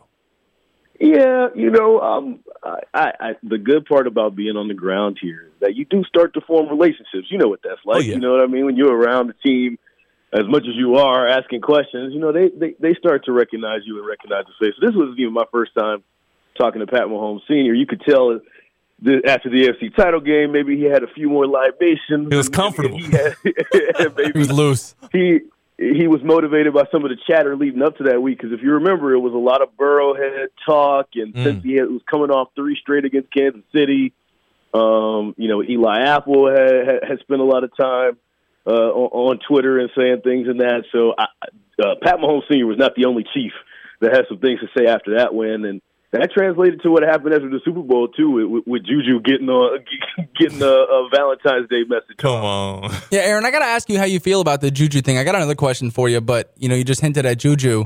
Would you believe it if if Theo Dorsey got on our airwaves yesterday and just bashed Juju, said that he needs to mature, this guy needs to grow up, and he was dogging Juju? You feel the same way, or did you like the tweet? I have to respectfully disagree with, with the overall take. Now, well, well here's what I'll say: the, the tweet in itself, uh, and I said this on my platform uh, as well. I have a Chiefs podcast that comes out every week. I, I, I just Shout said, out. What's hey, the name? Give us the name of the Chiefs uh, uh, podcast. Chiefs Coast to Coast. We're on Arrowhead Pride Podcast Network. We just put out episode 45. Go check that. But just to give you a glimpse of that, I, I I just said to the victor goes the spoils. You know, like the, the Chiefs had whether they felt like they were in a rebuilding year or not, or or the national media didn't give them enough respect, whatever, whatever. Uh, you know what they did was extremely impressive, and, and one of the toughest uh, current modern era of, uh, of NFL, whatever you want to call it. They traded away one of the biggest superstars in the league. Tyreek had a career year down in Miami, and still with the reinvention or reshaping or remolding, whatever you want to call it, that's not rebuilding.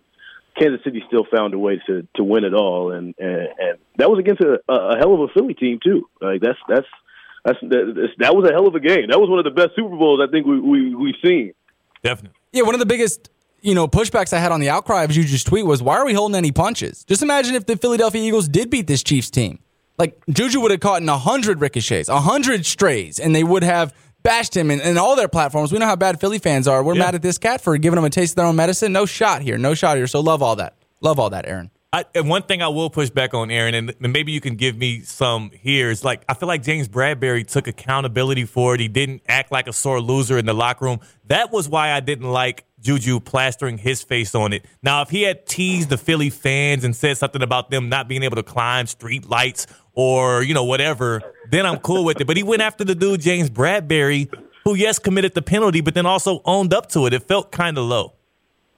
Ah, we're acting like it was malicious intent, though. It, it was kind of harmless. It was a Valentine's Day low Ah. meme, the day before the parade. There, there have been much, much worse things said, and I, I, I We'll let it ride. Twitter. We'll let Yeah, it I, ride. I don't. I don't put. I, I don't put a lot on Twitter. You, you- if you follow me on Twitter, you, you, you know that people, people, uh, people put a little too- too much stock in that, in my opinion. Aaron Ladd from Channel 41 News in Kansas City. Uh, Chiefs guy. Well, I won't say Chiefs guy. You cover the Chiefs out there in Missouri and Kansas. Can you first clear something up on the airwaves here? People like to knock me. I was born in Overland Park. All right. I'm a Kansas native and I'm a Chiefs fan. Can can you let them know it's my birthright as a person who was born in Overland Park, lived in Kansas City, Kansas. My parents worked in Kansas City, Missouri. It's all the same thing, baby. Like that's my hometown team.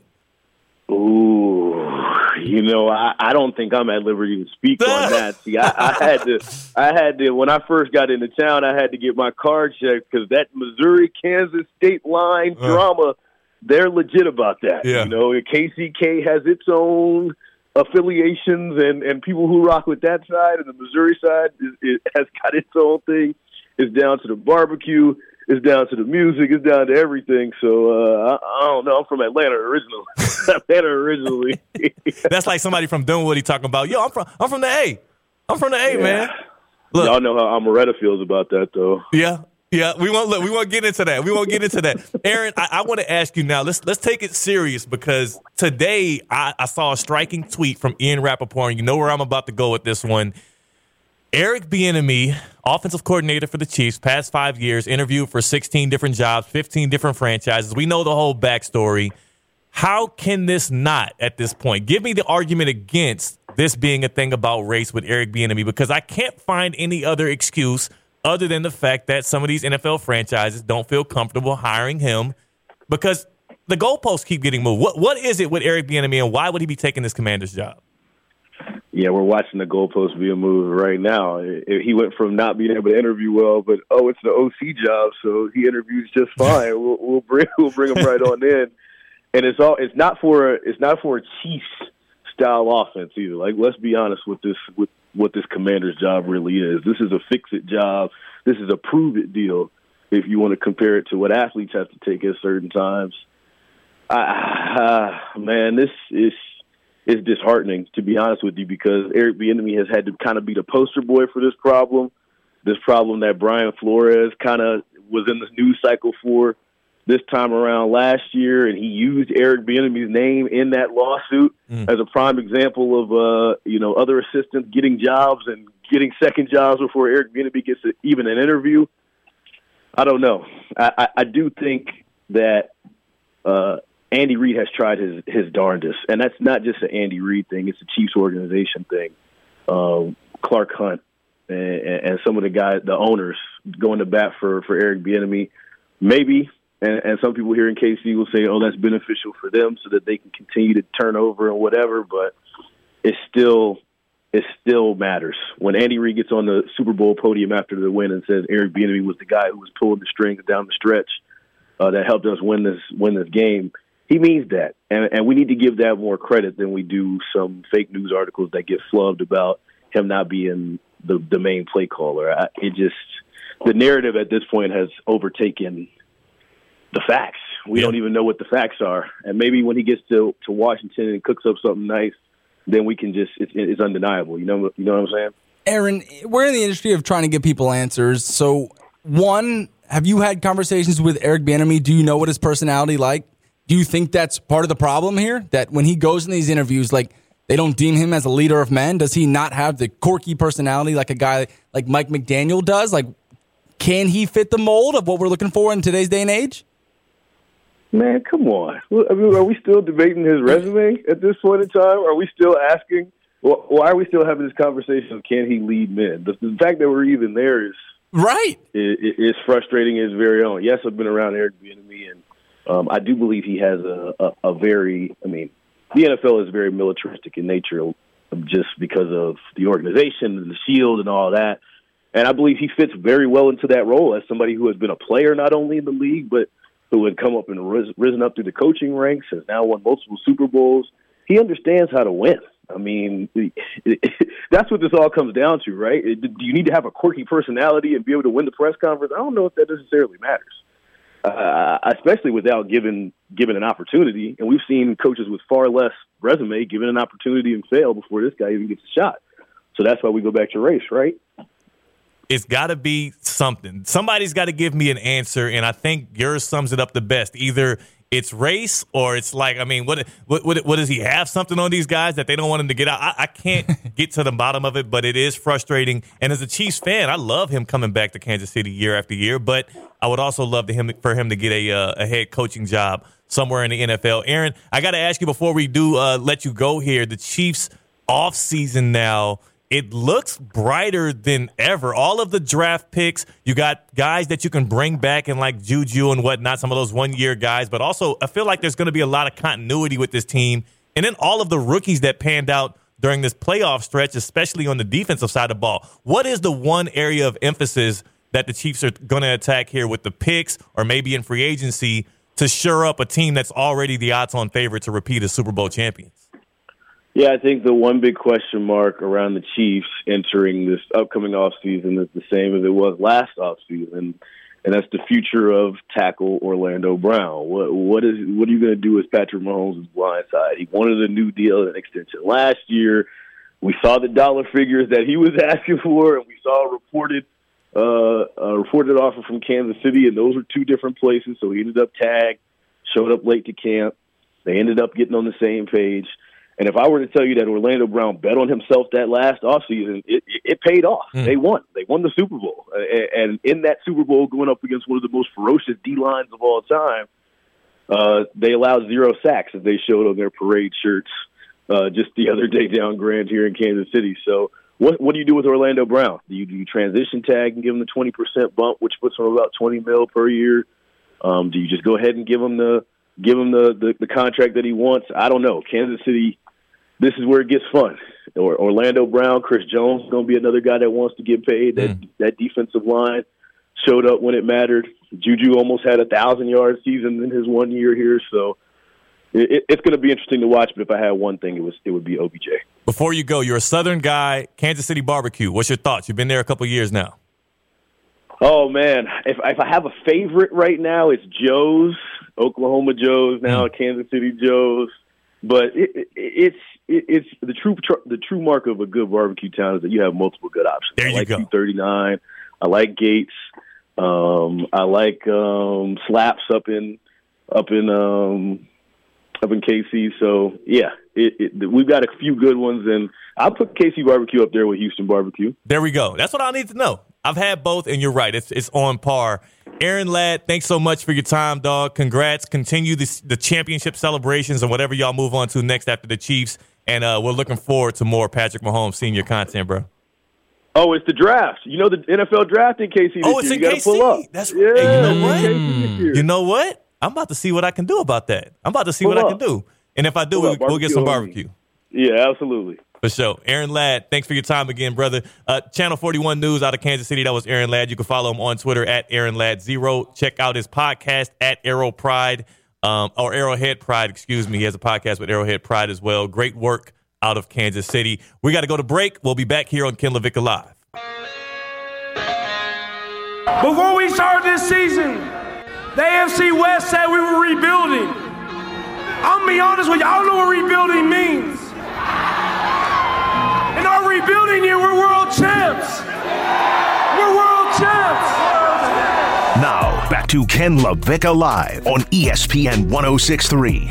Man, I, I can't tell you, Stone. I can't tell you. Every time I hear, not just that, but so many clips from that World Championship parade in Kansas City, Wednesday afternoon, popping champagne. I, I, I missed it, Stone. I, I, I could have been there. I, I think it's the word I'm looking for? I, I think it's mandatory that these guys get drunk at these oh, parades. Oh man, yeah. Like, there's not a single player. One of the players got wheelchaired out of there by a whole squad of EMTs. What? Like, just so jealous watching that, but like, it comes with waking up that morning. Like, you tell the wife and your kids, hey, I'm sorry, today's about to be really messy. It's gonna get ugly. It's gonna get ugly, oh but my god. I mean, we're locked in, right? This is how I make these M's. Have you seen Patrick Mahomes Jr. ever look more like Patrick Mahomes Sr. than at that parade? No Like, shot. I was even talking to Ashley, my fiance, about this, and she was like, like Pat Mahomes is looking a little. He's, he's sounding a little. uh Sound like a brother today. sounding like a, a guy. I said, I, look. He done had a, a few champagne toasts. He's got some beers in him, a couple shots of tequila, maybe. Like he's he's a little loose right now. Yeah, he, in the picture with that he had with his wife Brittany at Disney World, I mean, he looked rough. Yeah, Like he looked like he wore the same outfit that he did from the night before. He- and he was- we can't knock him for it.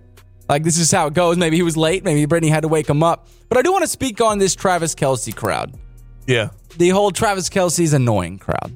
Who's is he uh, annoying? Is dude, dude, oh, whoa, whoa. This crowd, this is 80% of the public that think that thinks this guy's annoying. Ken LaVicka being one of them. Our very own Brian Rhodes was dogging him yesterday to me, and it's all I see over my Twitter, my Instagram timeline that this guy is not who he thinks he is, and he's annoying. Let me tell you something. Well, let me propose something because I don't speak from experience. but nobody out there calling this guy annoying has a damn clue how he feels, what he goes through, and can experience the life that he's living right now. He's a rock star. Oh my goodness, he is. I mean, He he's is. the best tight end in the league. His name is in the conversation with Rob Gronkowski right now. Guys like Tony Gonzalez, like it's in there right Yeah. now. This cat's not even 30 years old. God forbid he has a little bit of fun. God forbid he drops some Beastie Boys quotes. I thought he was like 32. I have no idea how He's old 32. Travis Kelce is. He's God, like 32. God, God forbid he drops some of the rock WWE stuff. He's annoying. Well, that, you know what? You think he's annoying out of pure jealousy. I was just about to. Thank you, Stone. out of Thank pure you. jealousy. Same thing that Ken did when Joe Burrow was on the uptick. Yeah. Same thing Ken LaVicka did. And I'm sorry. I'm sorry. I know everybody, because people call in here, they love Ken LaVicka. This is a show. I'm so sorry, Ken. Hey, he's on his way back right now from Middle Tennessee. Um, he was covering the FAU men's basketball team. That's why I'm in. That's why it's a big Teddy takeover. Theo Dorsey here. Uh, so all respects to Ken, but he's hating right now. Him and Brian McLovin Rowitz are hating on Travis Kelce for the pure fact that Travis Kelce is getting the cool points right now. He's the in style white guy. And white guys are hating. Why are y'all hating? I mean, it makes no sense. Y'all, we don't live that life. Come on. We don't know what it's like. And he just won a Super Bowl. He just won a Super Bowl. and do we have the audio from from uh what was that Jimmy Kimmel? Do we have it? Yeah, it was Jimmy Fallon. Jimmy Fallon. You know get, get your get your late night talk show ho- guys' Fallon, names. Cole, like it's just a bunch of dudes. But whatever. They all look the same, sound the same. Wow! Yeah. Wow! Yeah, they got the same names. Wow! Was that bad? They all yeah. I mean, it was pretty horrible. Am I gonna get in trouble? They all look the same. Well, can we at least play his clip then when Yes. Travis Kelce made give him a love. Big give him some love. This is this announcement is maybe bigger than. I mean, I might even say it's up there contending with winning a Super Bowl. What Travis Kelce is being put on the platform to do. Listen, listen to this from uh, Jimmy Fallon, right? Fallon, that's the NBC guy. It's Jimmy Fallon. We have a big announcement that you're going to announce here on the show tonight. I'm very excited about this. You're going to be back in our building in a few weeks. Can you say why you're coming Yeah, back? for sure. I mean, growing up, um, I was a huge like Farley, uh, Farrell, Fallon um, kind of guy growing up, and um, yeah, I used to watch Saturday Night, Saturday Night Live with my mother, and um, it's a it's an absolute honor and, uh, and a privilege to be uh, hosting SNL March 4th.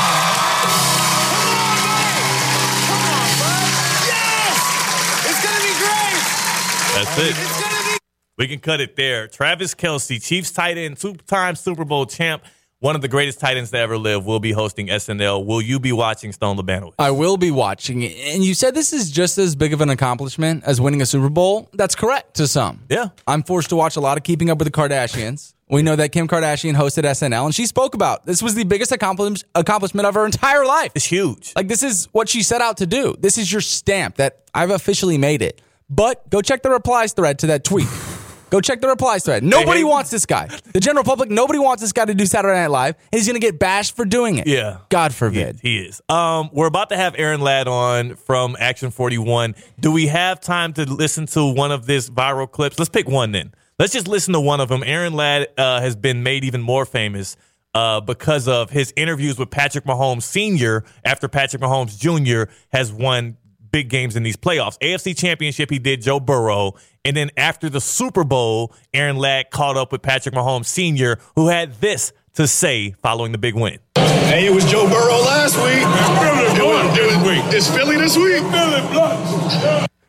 Saying he was smoking them Philly blunts. The man that elicited so much uh, social media interaction, Aaron Ladd from 41 News out there in Kansas City, going to be in after the break. We're talking more Chiefs. He's Stone Labanowitz. I'm Theo Dorsey. This is Ken LaVicka Live on ESPN 1063. You got a cigar on your own, I see. Yeah, I'm smoking the Joe Burrow. You smoking on the Joe I'm Burrow. smoking on the Joe Burrow. you How's it feel to be headed back to Super Bowl? Ah, it feels great, you know. And, you know, my baby boy did what he always do. You know, he gonna show up and, and show out. Now, back to Ken LaVicka Live on ESPN 1063. It's a big Teddy takeover. Theo Dorsey, WPTV News Channel 5, WFLX, Fox 29 here on Ken LaVicka Live. The voice you just heard there, well, it was two voices after the AFC Championship at Arrowhead Stadium. That was Patrick Mahomes Sr. letting us know what was uh, in that cigar he was puffing on following the Chiefs' victory over the Bengals.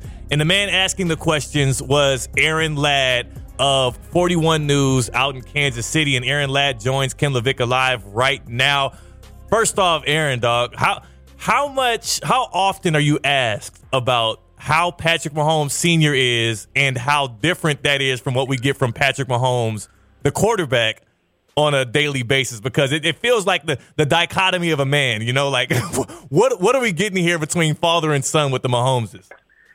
My goodness, Theo. First and foremost, appreciate you having me on. This is uh, this is great. Seems like you're very comfortable out there. You, this is great. Look good, sound good, all that good stuff. Appreciate stuff. it. Aaron, we hate him. All right, Aaron, we hate him. they do hate me here, so I appreciate that vote of confidence. That'll give me some more points. Maybe next time I'm at the negotiation table, maybe a couple more commas. Thank you, Aaron Ladd. Hey, the the Pat Mahomes Senior thing is funny. It's it's grown a life of its own. I just got back from the parade, obviously, and it was it was a lot of Joe Burrow in the air. Let's just let's just put it that way. um, you know, something was just recently legalized here in the Show Me State, so I think it was Joe Burrow. If not Joe Burrow, it was, it was something else. But uh, no, Pat Mahomes and Pat Mahomes uh, Senior.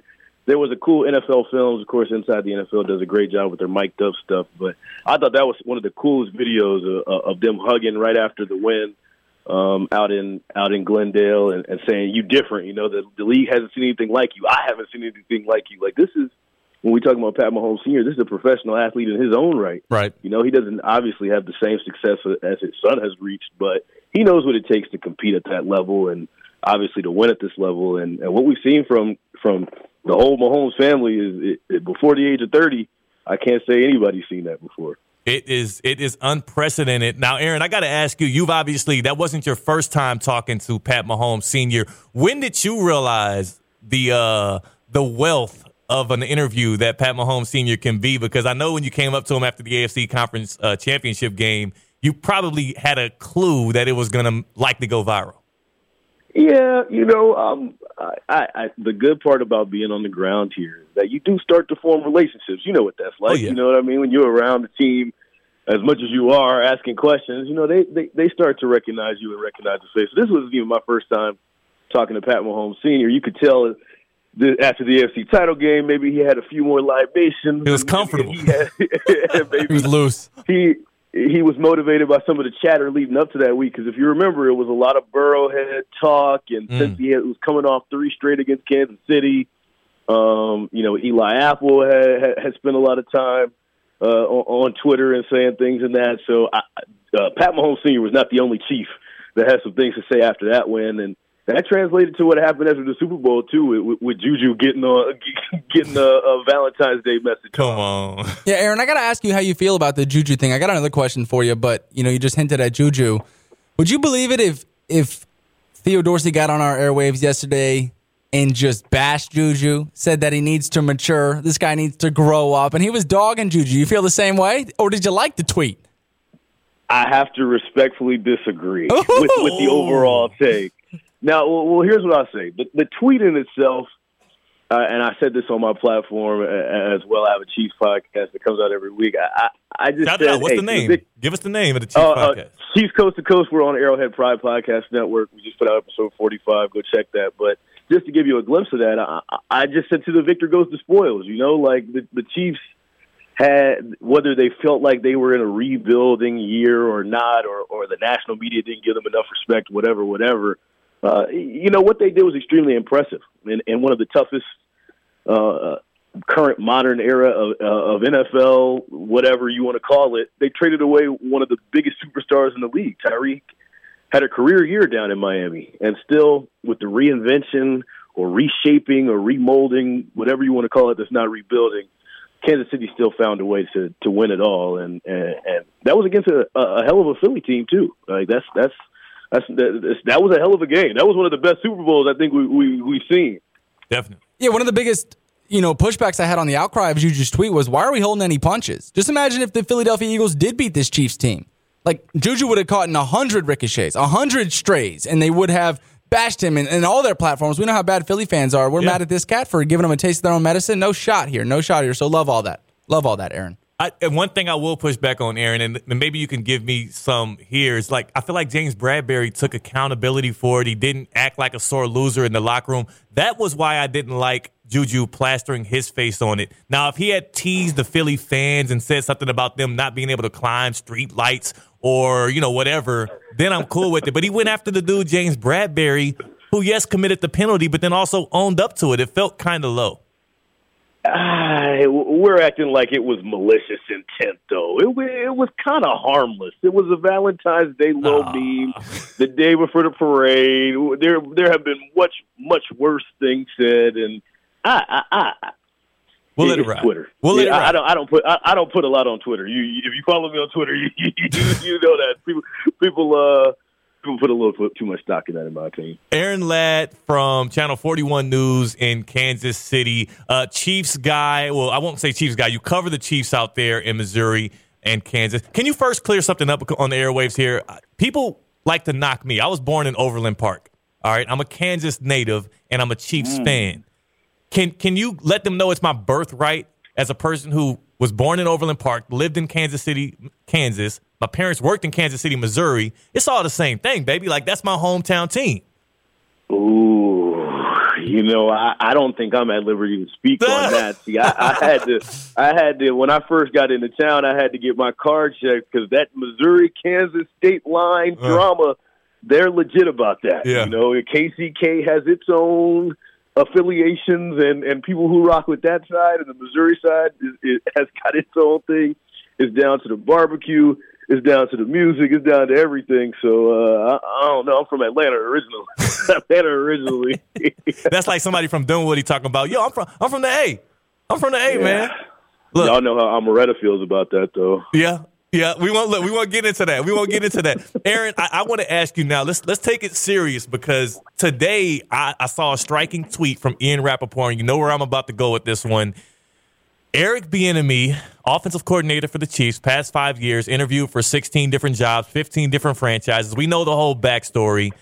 How can this not at this point? Give me the argument against this being a thing about race with Eric Bieniemy because I can't find any other excuse other than the fact that some of these NFL franchises don't feel comfortable hiring him because the goalposts keep getting moved. What what is it with Eric Bieniemy and why would he be taking this commander's job?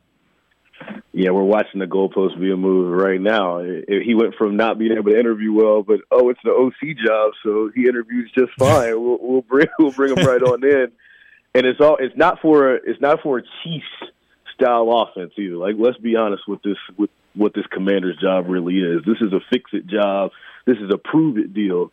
If you want to compare it to what athletes have to take at certain times, I, uh, man, this is is disheartening to be honest with you because Eric Bieniemy has had to kind of be the poster boy for this problem, this problem that Brian Flores kind of was in the news cycle for this time around last year, and he used Eric Bieniemy's name in that lawsuit as a prime example of uh, you know other assistants getting jobs and getting second jobs before Eric Bieniemy gets a, even an interview. I don't know. I, I, I do think that uh, Andy Reid has tried his his darndest, and that's not just an Andy Reid thing; it's a Chiefs organization thing. Um, Clark Hunt and, and some of the guys, the owners, going to bat for for Eric Bieniemy, maybe.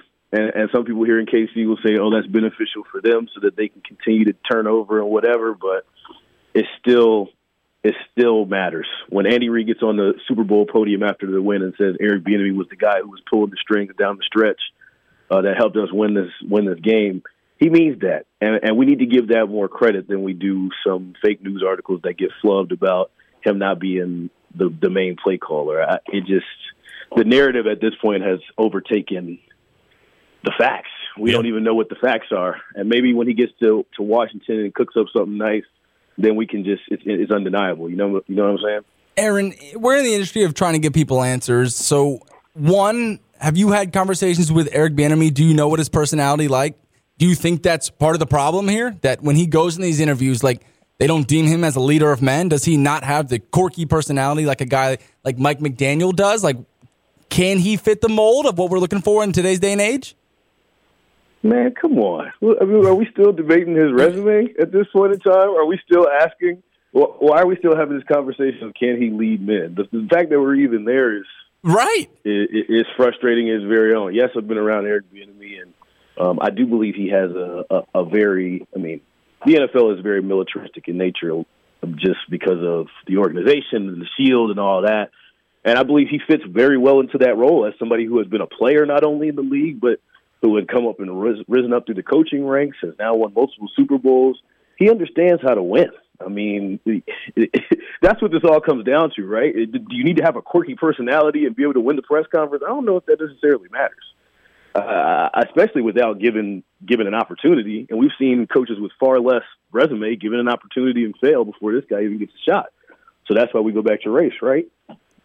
it's got to be something. Somebody's got to give me an answer, and I think yours sums it up the best. Either it's race, or it's like, I mean, what what what, what does he have something on these guys that they don't want him to get out? I, I can't get to the bottom of it, but it is frustrating. And as a Chiefs fan, I love him coming back to Kansas City year after year, but I would also love to him for him to get a uh, a head coaching job somewhere in the NFL. Aaron, I got to ask you before we do uh, let you go here. The Chiefs off season now it looks brighter than ever. All of the draft picks, you got guys that you can bring back and like Juju and whatnot, some of those one year guys, but also I feel like there's going to be a lot of continuity with this team.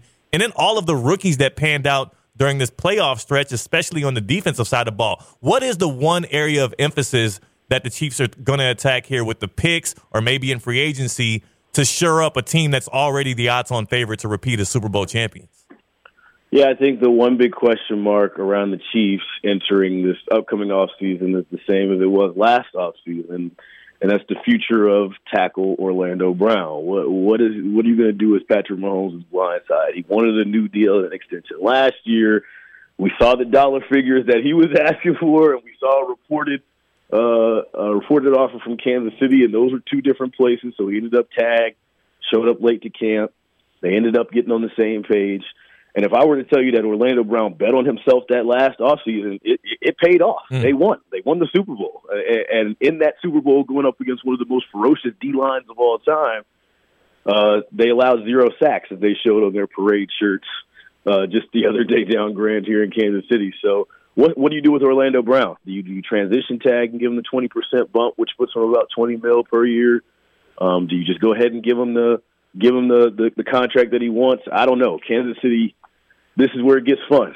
Or Orlando Brown, Chris Jones going to be another guy that wants to get paid. That mm. that defensive line showed up when it mattered. Juju almost had a thousand yard season in his one year here, so it, it's going to be interesting to watch. But if I had one thing, it was it would be OBJ. Before you go, you're a Southern guy, Kansas City barbecue. What's your thoughts? You've been there a couple years now. Oh man, if if I have a favorite right now, it's Joe's, Oklahoma Joe's now, mm. Kansas City Joe's. But it, it, it's it's the true the true mark of a good barbecue town is that you have multiple good options. There you I like go. Thirty nine. I like Gates. Um, I like um, Slaps up in up in um, up in KC. So yeah, it, it, we've got a few good ones, and I'll put KC barbecue up there with Houston barbecue. There we go. That's what I need to know. I've had both, and you're right. It's it's on par. Aaron Ladd, thanks so much for your time, dog. Congrats. Continue the, the championship celebrations and whatever y'all move on to next after the Chiefs. And uh, we're looking forward to more Patrick Mahomes senior content, bro. Oh, it's the draft. You know the NFL draft in KC. Oh, it's year. in you KC. Pull up. That's yeah. You know what? Year. You know what? I'm about to see what I can do about that. I'm about to see what Pull I can do. And if I do, Pull we, up. we'll get some Barbecue barbecue. Yeah, absolutely. For sure. Aaron Ladd, thanks for your time again, brother. Uh, Channel 41 News out of Kansas City. That was Aaron Ladd. You can follow him on Twitter at Aaron Ladd Zero. Check out his podcast at Arrow Pride, um, or Arrowhead Pride, excuse me. He has a podcast with Arrowhead Pride as well. Great work out of Kansas City. We got to go to break. We'll be back here on Ken LaVicka Live. You got a cigar on your own, I see. Yeah, I'm smoking the Joe Burrow. You smoking on the Joe Burrow? I'm smoking on the Joe Burrow. How's it feel to be headed back to Super Bowl? Uh, it feels great, you know. You know, my baby boy did what he always do. You know, he gonna show up and, and show out. Now, back to Ken LaVicka Live on ESPN 1063. It's a big Teddy takeover. Theo Dorsey, WPTV News Channel 5, WFLX, Fox 29 here on Ken LaVicka Live. The voice you just heard there, well, it was two voices after the AFC Championship at Arrowhead Stadium. That was Patrick Mahomes Sr. letting us know what was uh, in that cigar he was puffing on following the Chiefs' victory over the Bengals. And the man asking the questions was Aaron Ladd of 41 News out in Kansas City. And Aaron Ladd joins Ken LaVicka Live right now.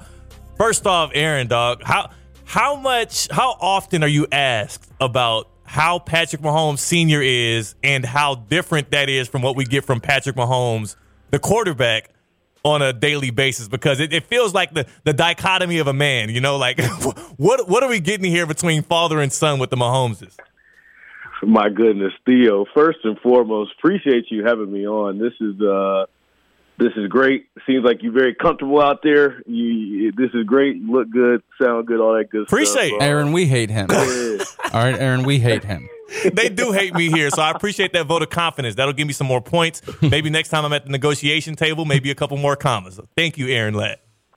Hey, the the Pat Mahomes Senior thing is funny. It's it's grown a life of its own. I just got back from the parade, obviously, and it was it was a lot of Joe Burrow in the air. Let's just let's just put it that way. um, you know, something was just recently legalized here in the Show Me State, so I think it was Joe Burrow. If not Joe Burrow, it was, it was something else. But uh, no, Pat Mahomes and Pat Mahomes uh, Senior. There was a cool NFL Films, of course. Inside the NFL does a great job with their mic'd up stuff, but I thought that was one of the coolest videos of, of them hugging right after the win um, out in out in Glendale and, and saying you different. You know, the, the league hasn't seen anything like you. I haven't seen anything like you. Like this is when we talk about Pat Mahomes Senior. This is a professional athlete in his own right. Right. You know, he doesn't obviously have the same success as his son has reached, but he knows what it takes to compete at that level and obviously to win at this level. And, and what we've seen from from the whole Mahomes family is it, it, before the age of thirty. I can't say anybody's seen that before. It is it is unprecedented. Now, Aaron, I got to ask you. You've obviously that wasn't your first time talking to Pat Mahomes Senior. When did you realize the uh, the wealth of an interview that Pat Mahomes Senior can be? Because I know when you came up to him after the AFC Conference uh, Championship game, you probably had a clue that it was going to likely go viral.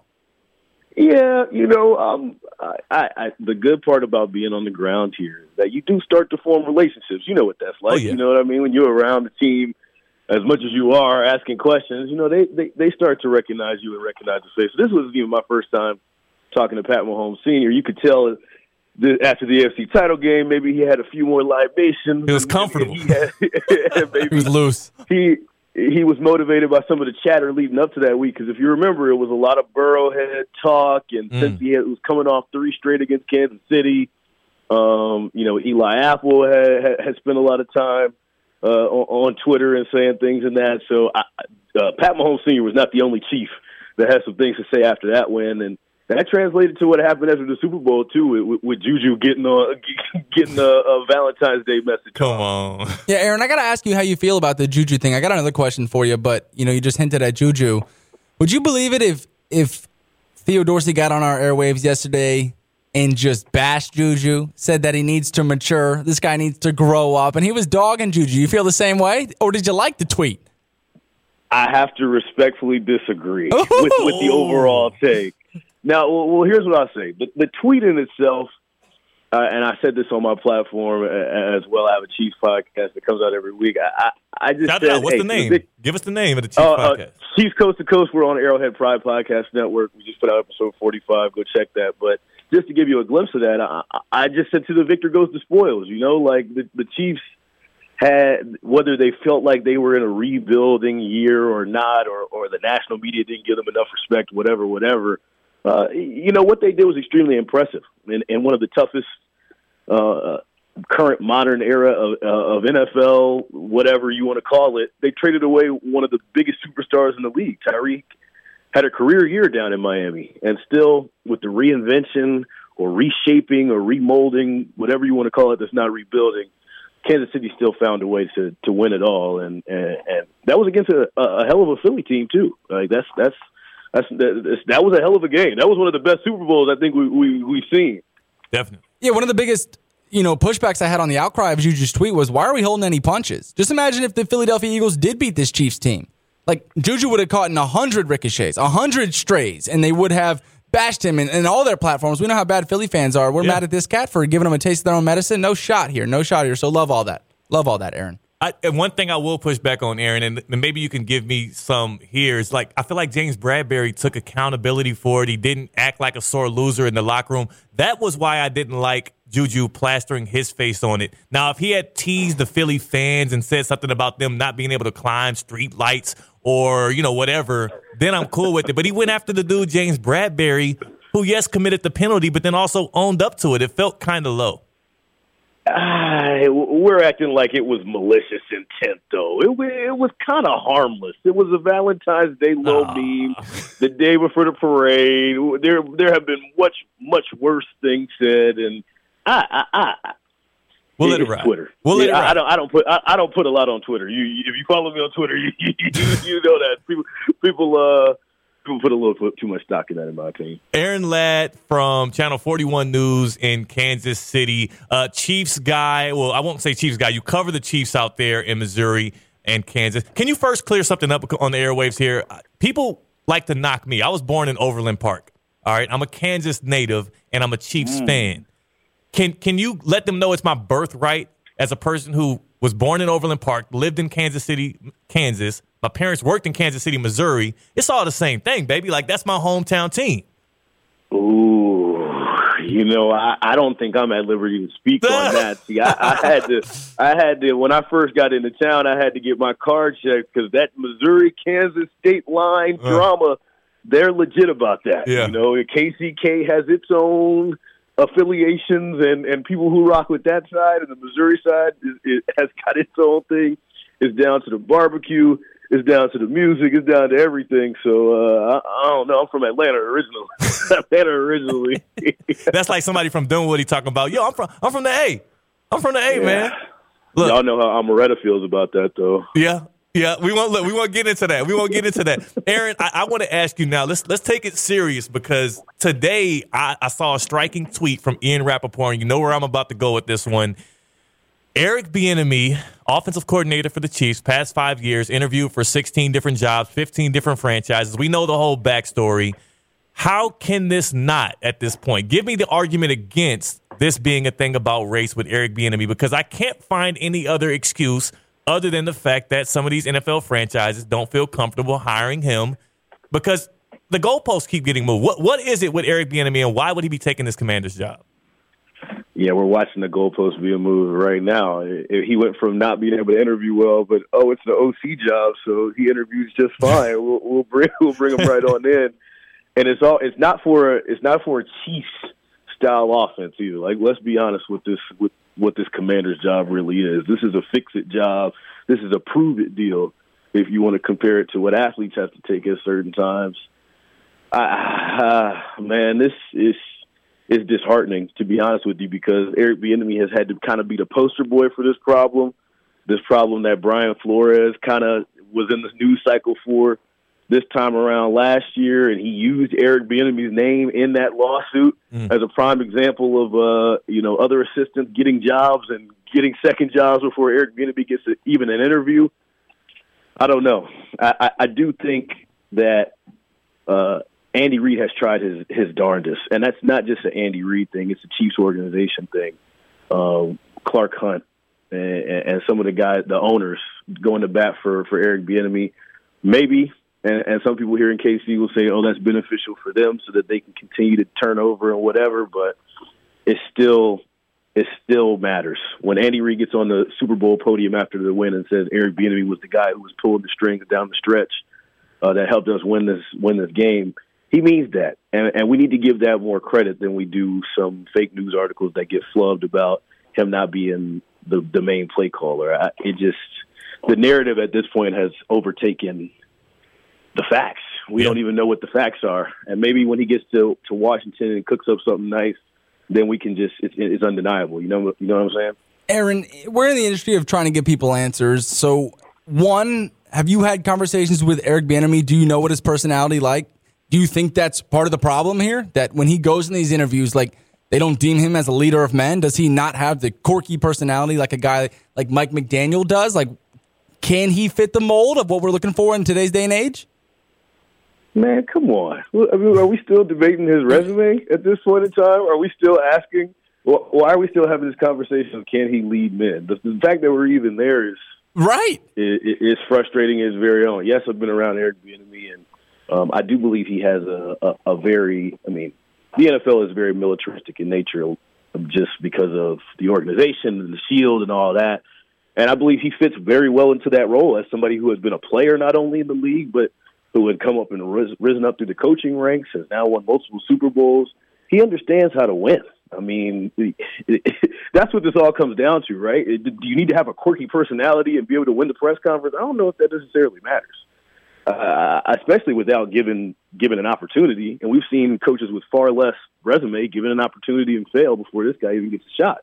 So that's why we go back to race, right? It's got to be something. Somebody's got to give me an answer, and I think yours sums it up the best. Either it's race or it's like I mean, what what what, what does he have something on these guys that they don't want him to get out? I, I can't get to the bottom of it, but it is frustrating. And as a Chiefs fan, I love him coming back to Kansas City year after year, but I would also love to him for him to get a uh, a head coaching job somewhere in the NFL. Aaron, I got to ask you before we do uh, let you go here. The Chiefs off season now it looks brighter than ever. All of the draft picks, you got guys that you can bring back and like Juju and whatnot, some of those one year guys, but also I feel like there's going to be a lot of continuity with this team.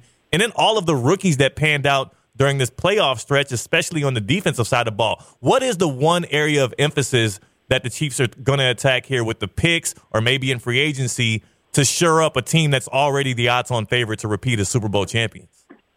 Yeah, I think the one big question mark around the Chiefs entering this upcoming offseason is the same as it was last offseason, and that's the future of tackle Orlando Brown. What what is what are you going to do with Patrick Mahomes' blind side? He wanted a new deal and an extension last year.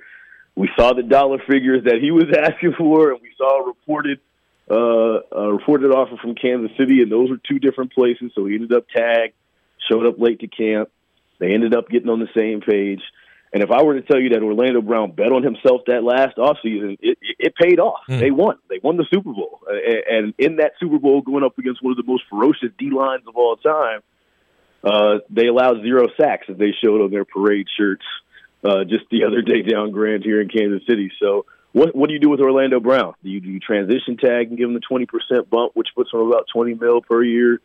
Um, do you just go ahead and give him the give him the, the the contract that he wants? I don't know. Kansas City this is where it gets fun. Or Orlando Brown, Chris Jones going to be another guy that wants to get paid. That mm. that defensive line showed up when it mattered. Juju almost had a thousand yard season in his one year here, so it, it's going to be interesting to watch. But if I had one thing, it was it would be OBJ. Before you go, you're a Southern guy, Kansas City barbecue. What's your thoughts? You've been there a couple years now. Oh man, if if I have a favorite right now, it's Joe's, Oklahoma Joe's now, mm. Kansas City Joe's. But it, it, it's it's the true the true mark of a good barbecue town is that you have multiple good options. There I you like go. Thirty nine. I like Gates. Um, I like um, Slaps up in up in um, up in KC. So yeah, it, it, we've got a few good ones, and I'll put KC barbecue up there with Houston barbecue. There we go. That's what I need to know. I've had both, and you're right. It's it's on par. Aaron Ladd, thanks so much for your time, dog. Congrats. Continue the, the championship celebrations and whatever y'all move on to next after the Chiefs. And uh, we're looking forward to more Patrick Mahomes senior content, bro. Oh, it's the draft. You know the NFL draft in KC. This Oh, it's year. in you KC. Pull up. That's yeah. You know what? Year. You know what? I'm about to see what I can do about that. I'm about to see Pull what I can do. And if I do, we'll, up. we'll get some Barbecue barbecue. Yeah, absolutely. For sure. Aaron Ladd, thanks for your time again, brother. Uh, Channel 41 News out of Kansas City. That was Aaron Ladd. You can follow him on Twitter at Aaron Ladd Zero. Check out his podcast at Arrow Pride, um, or Arrowhead Pride, excuse me. He has a podcast with Arrowhead Pride as well. Great work out of Kansas City. We got to go to break. We'll be back here on Ken LaVicka Live.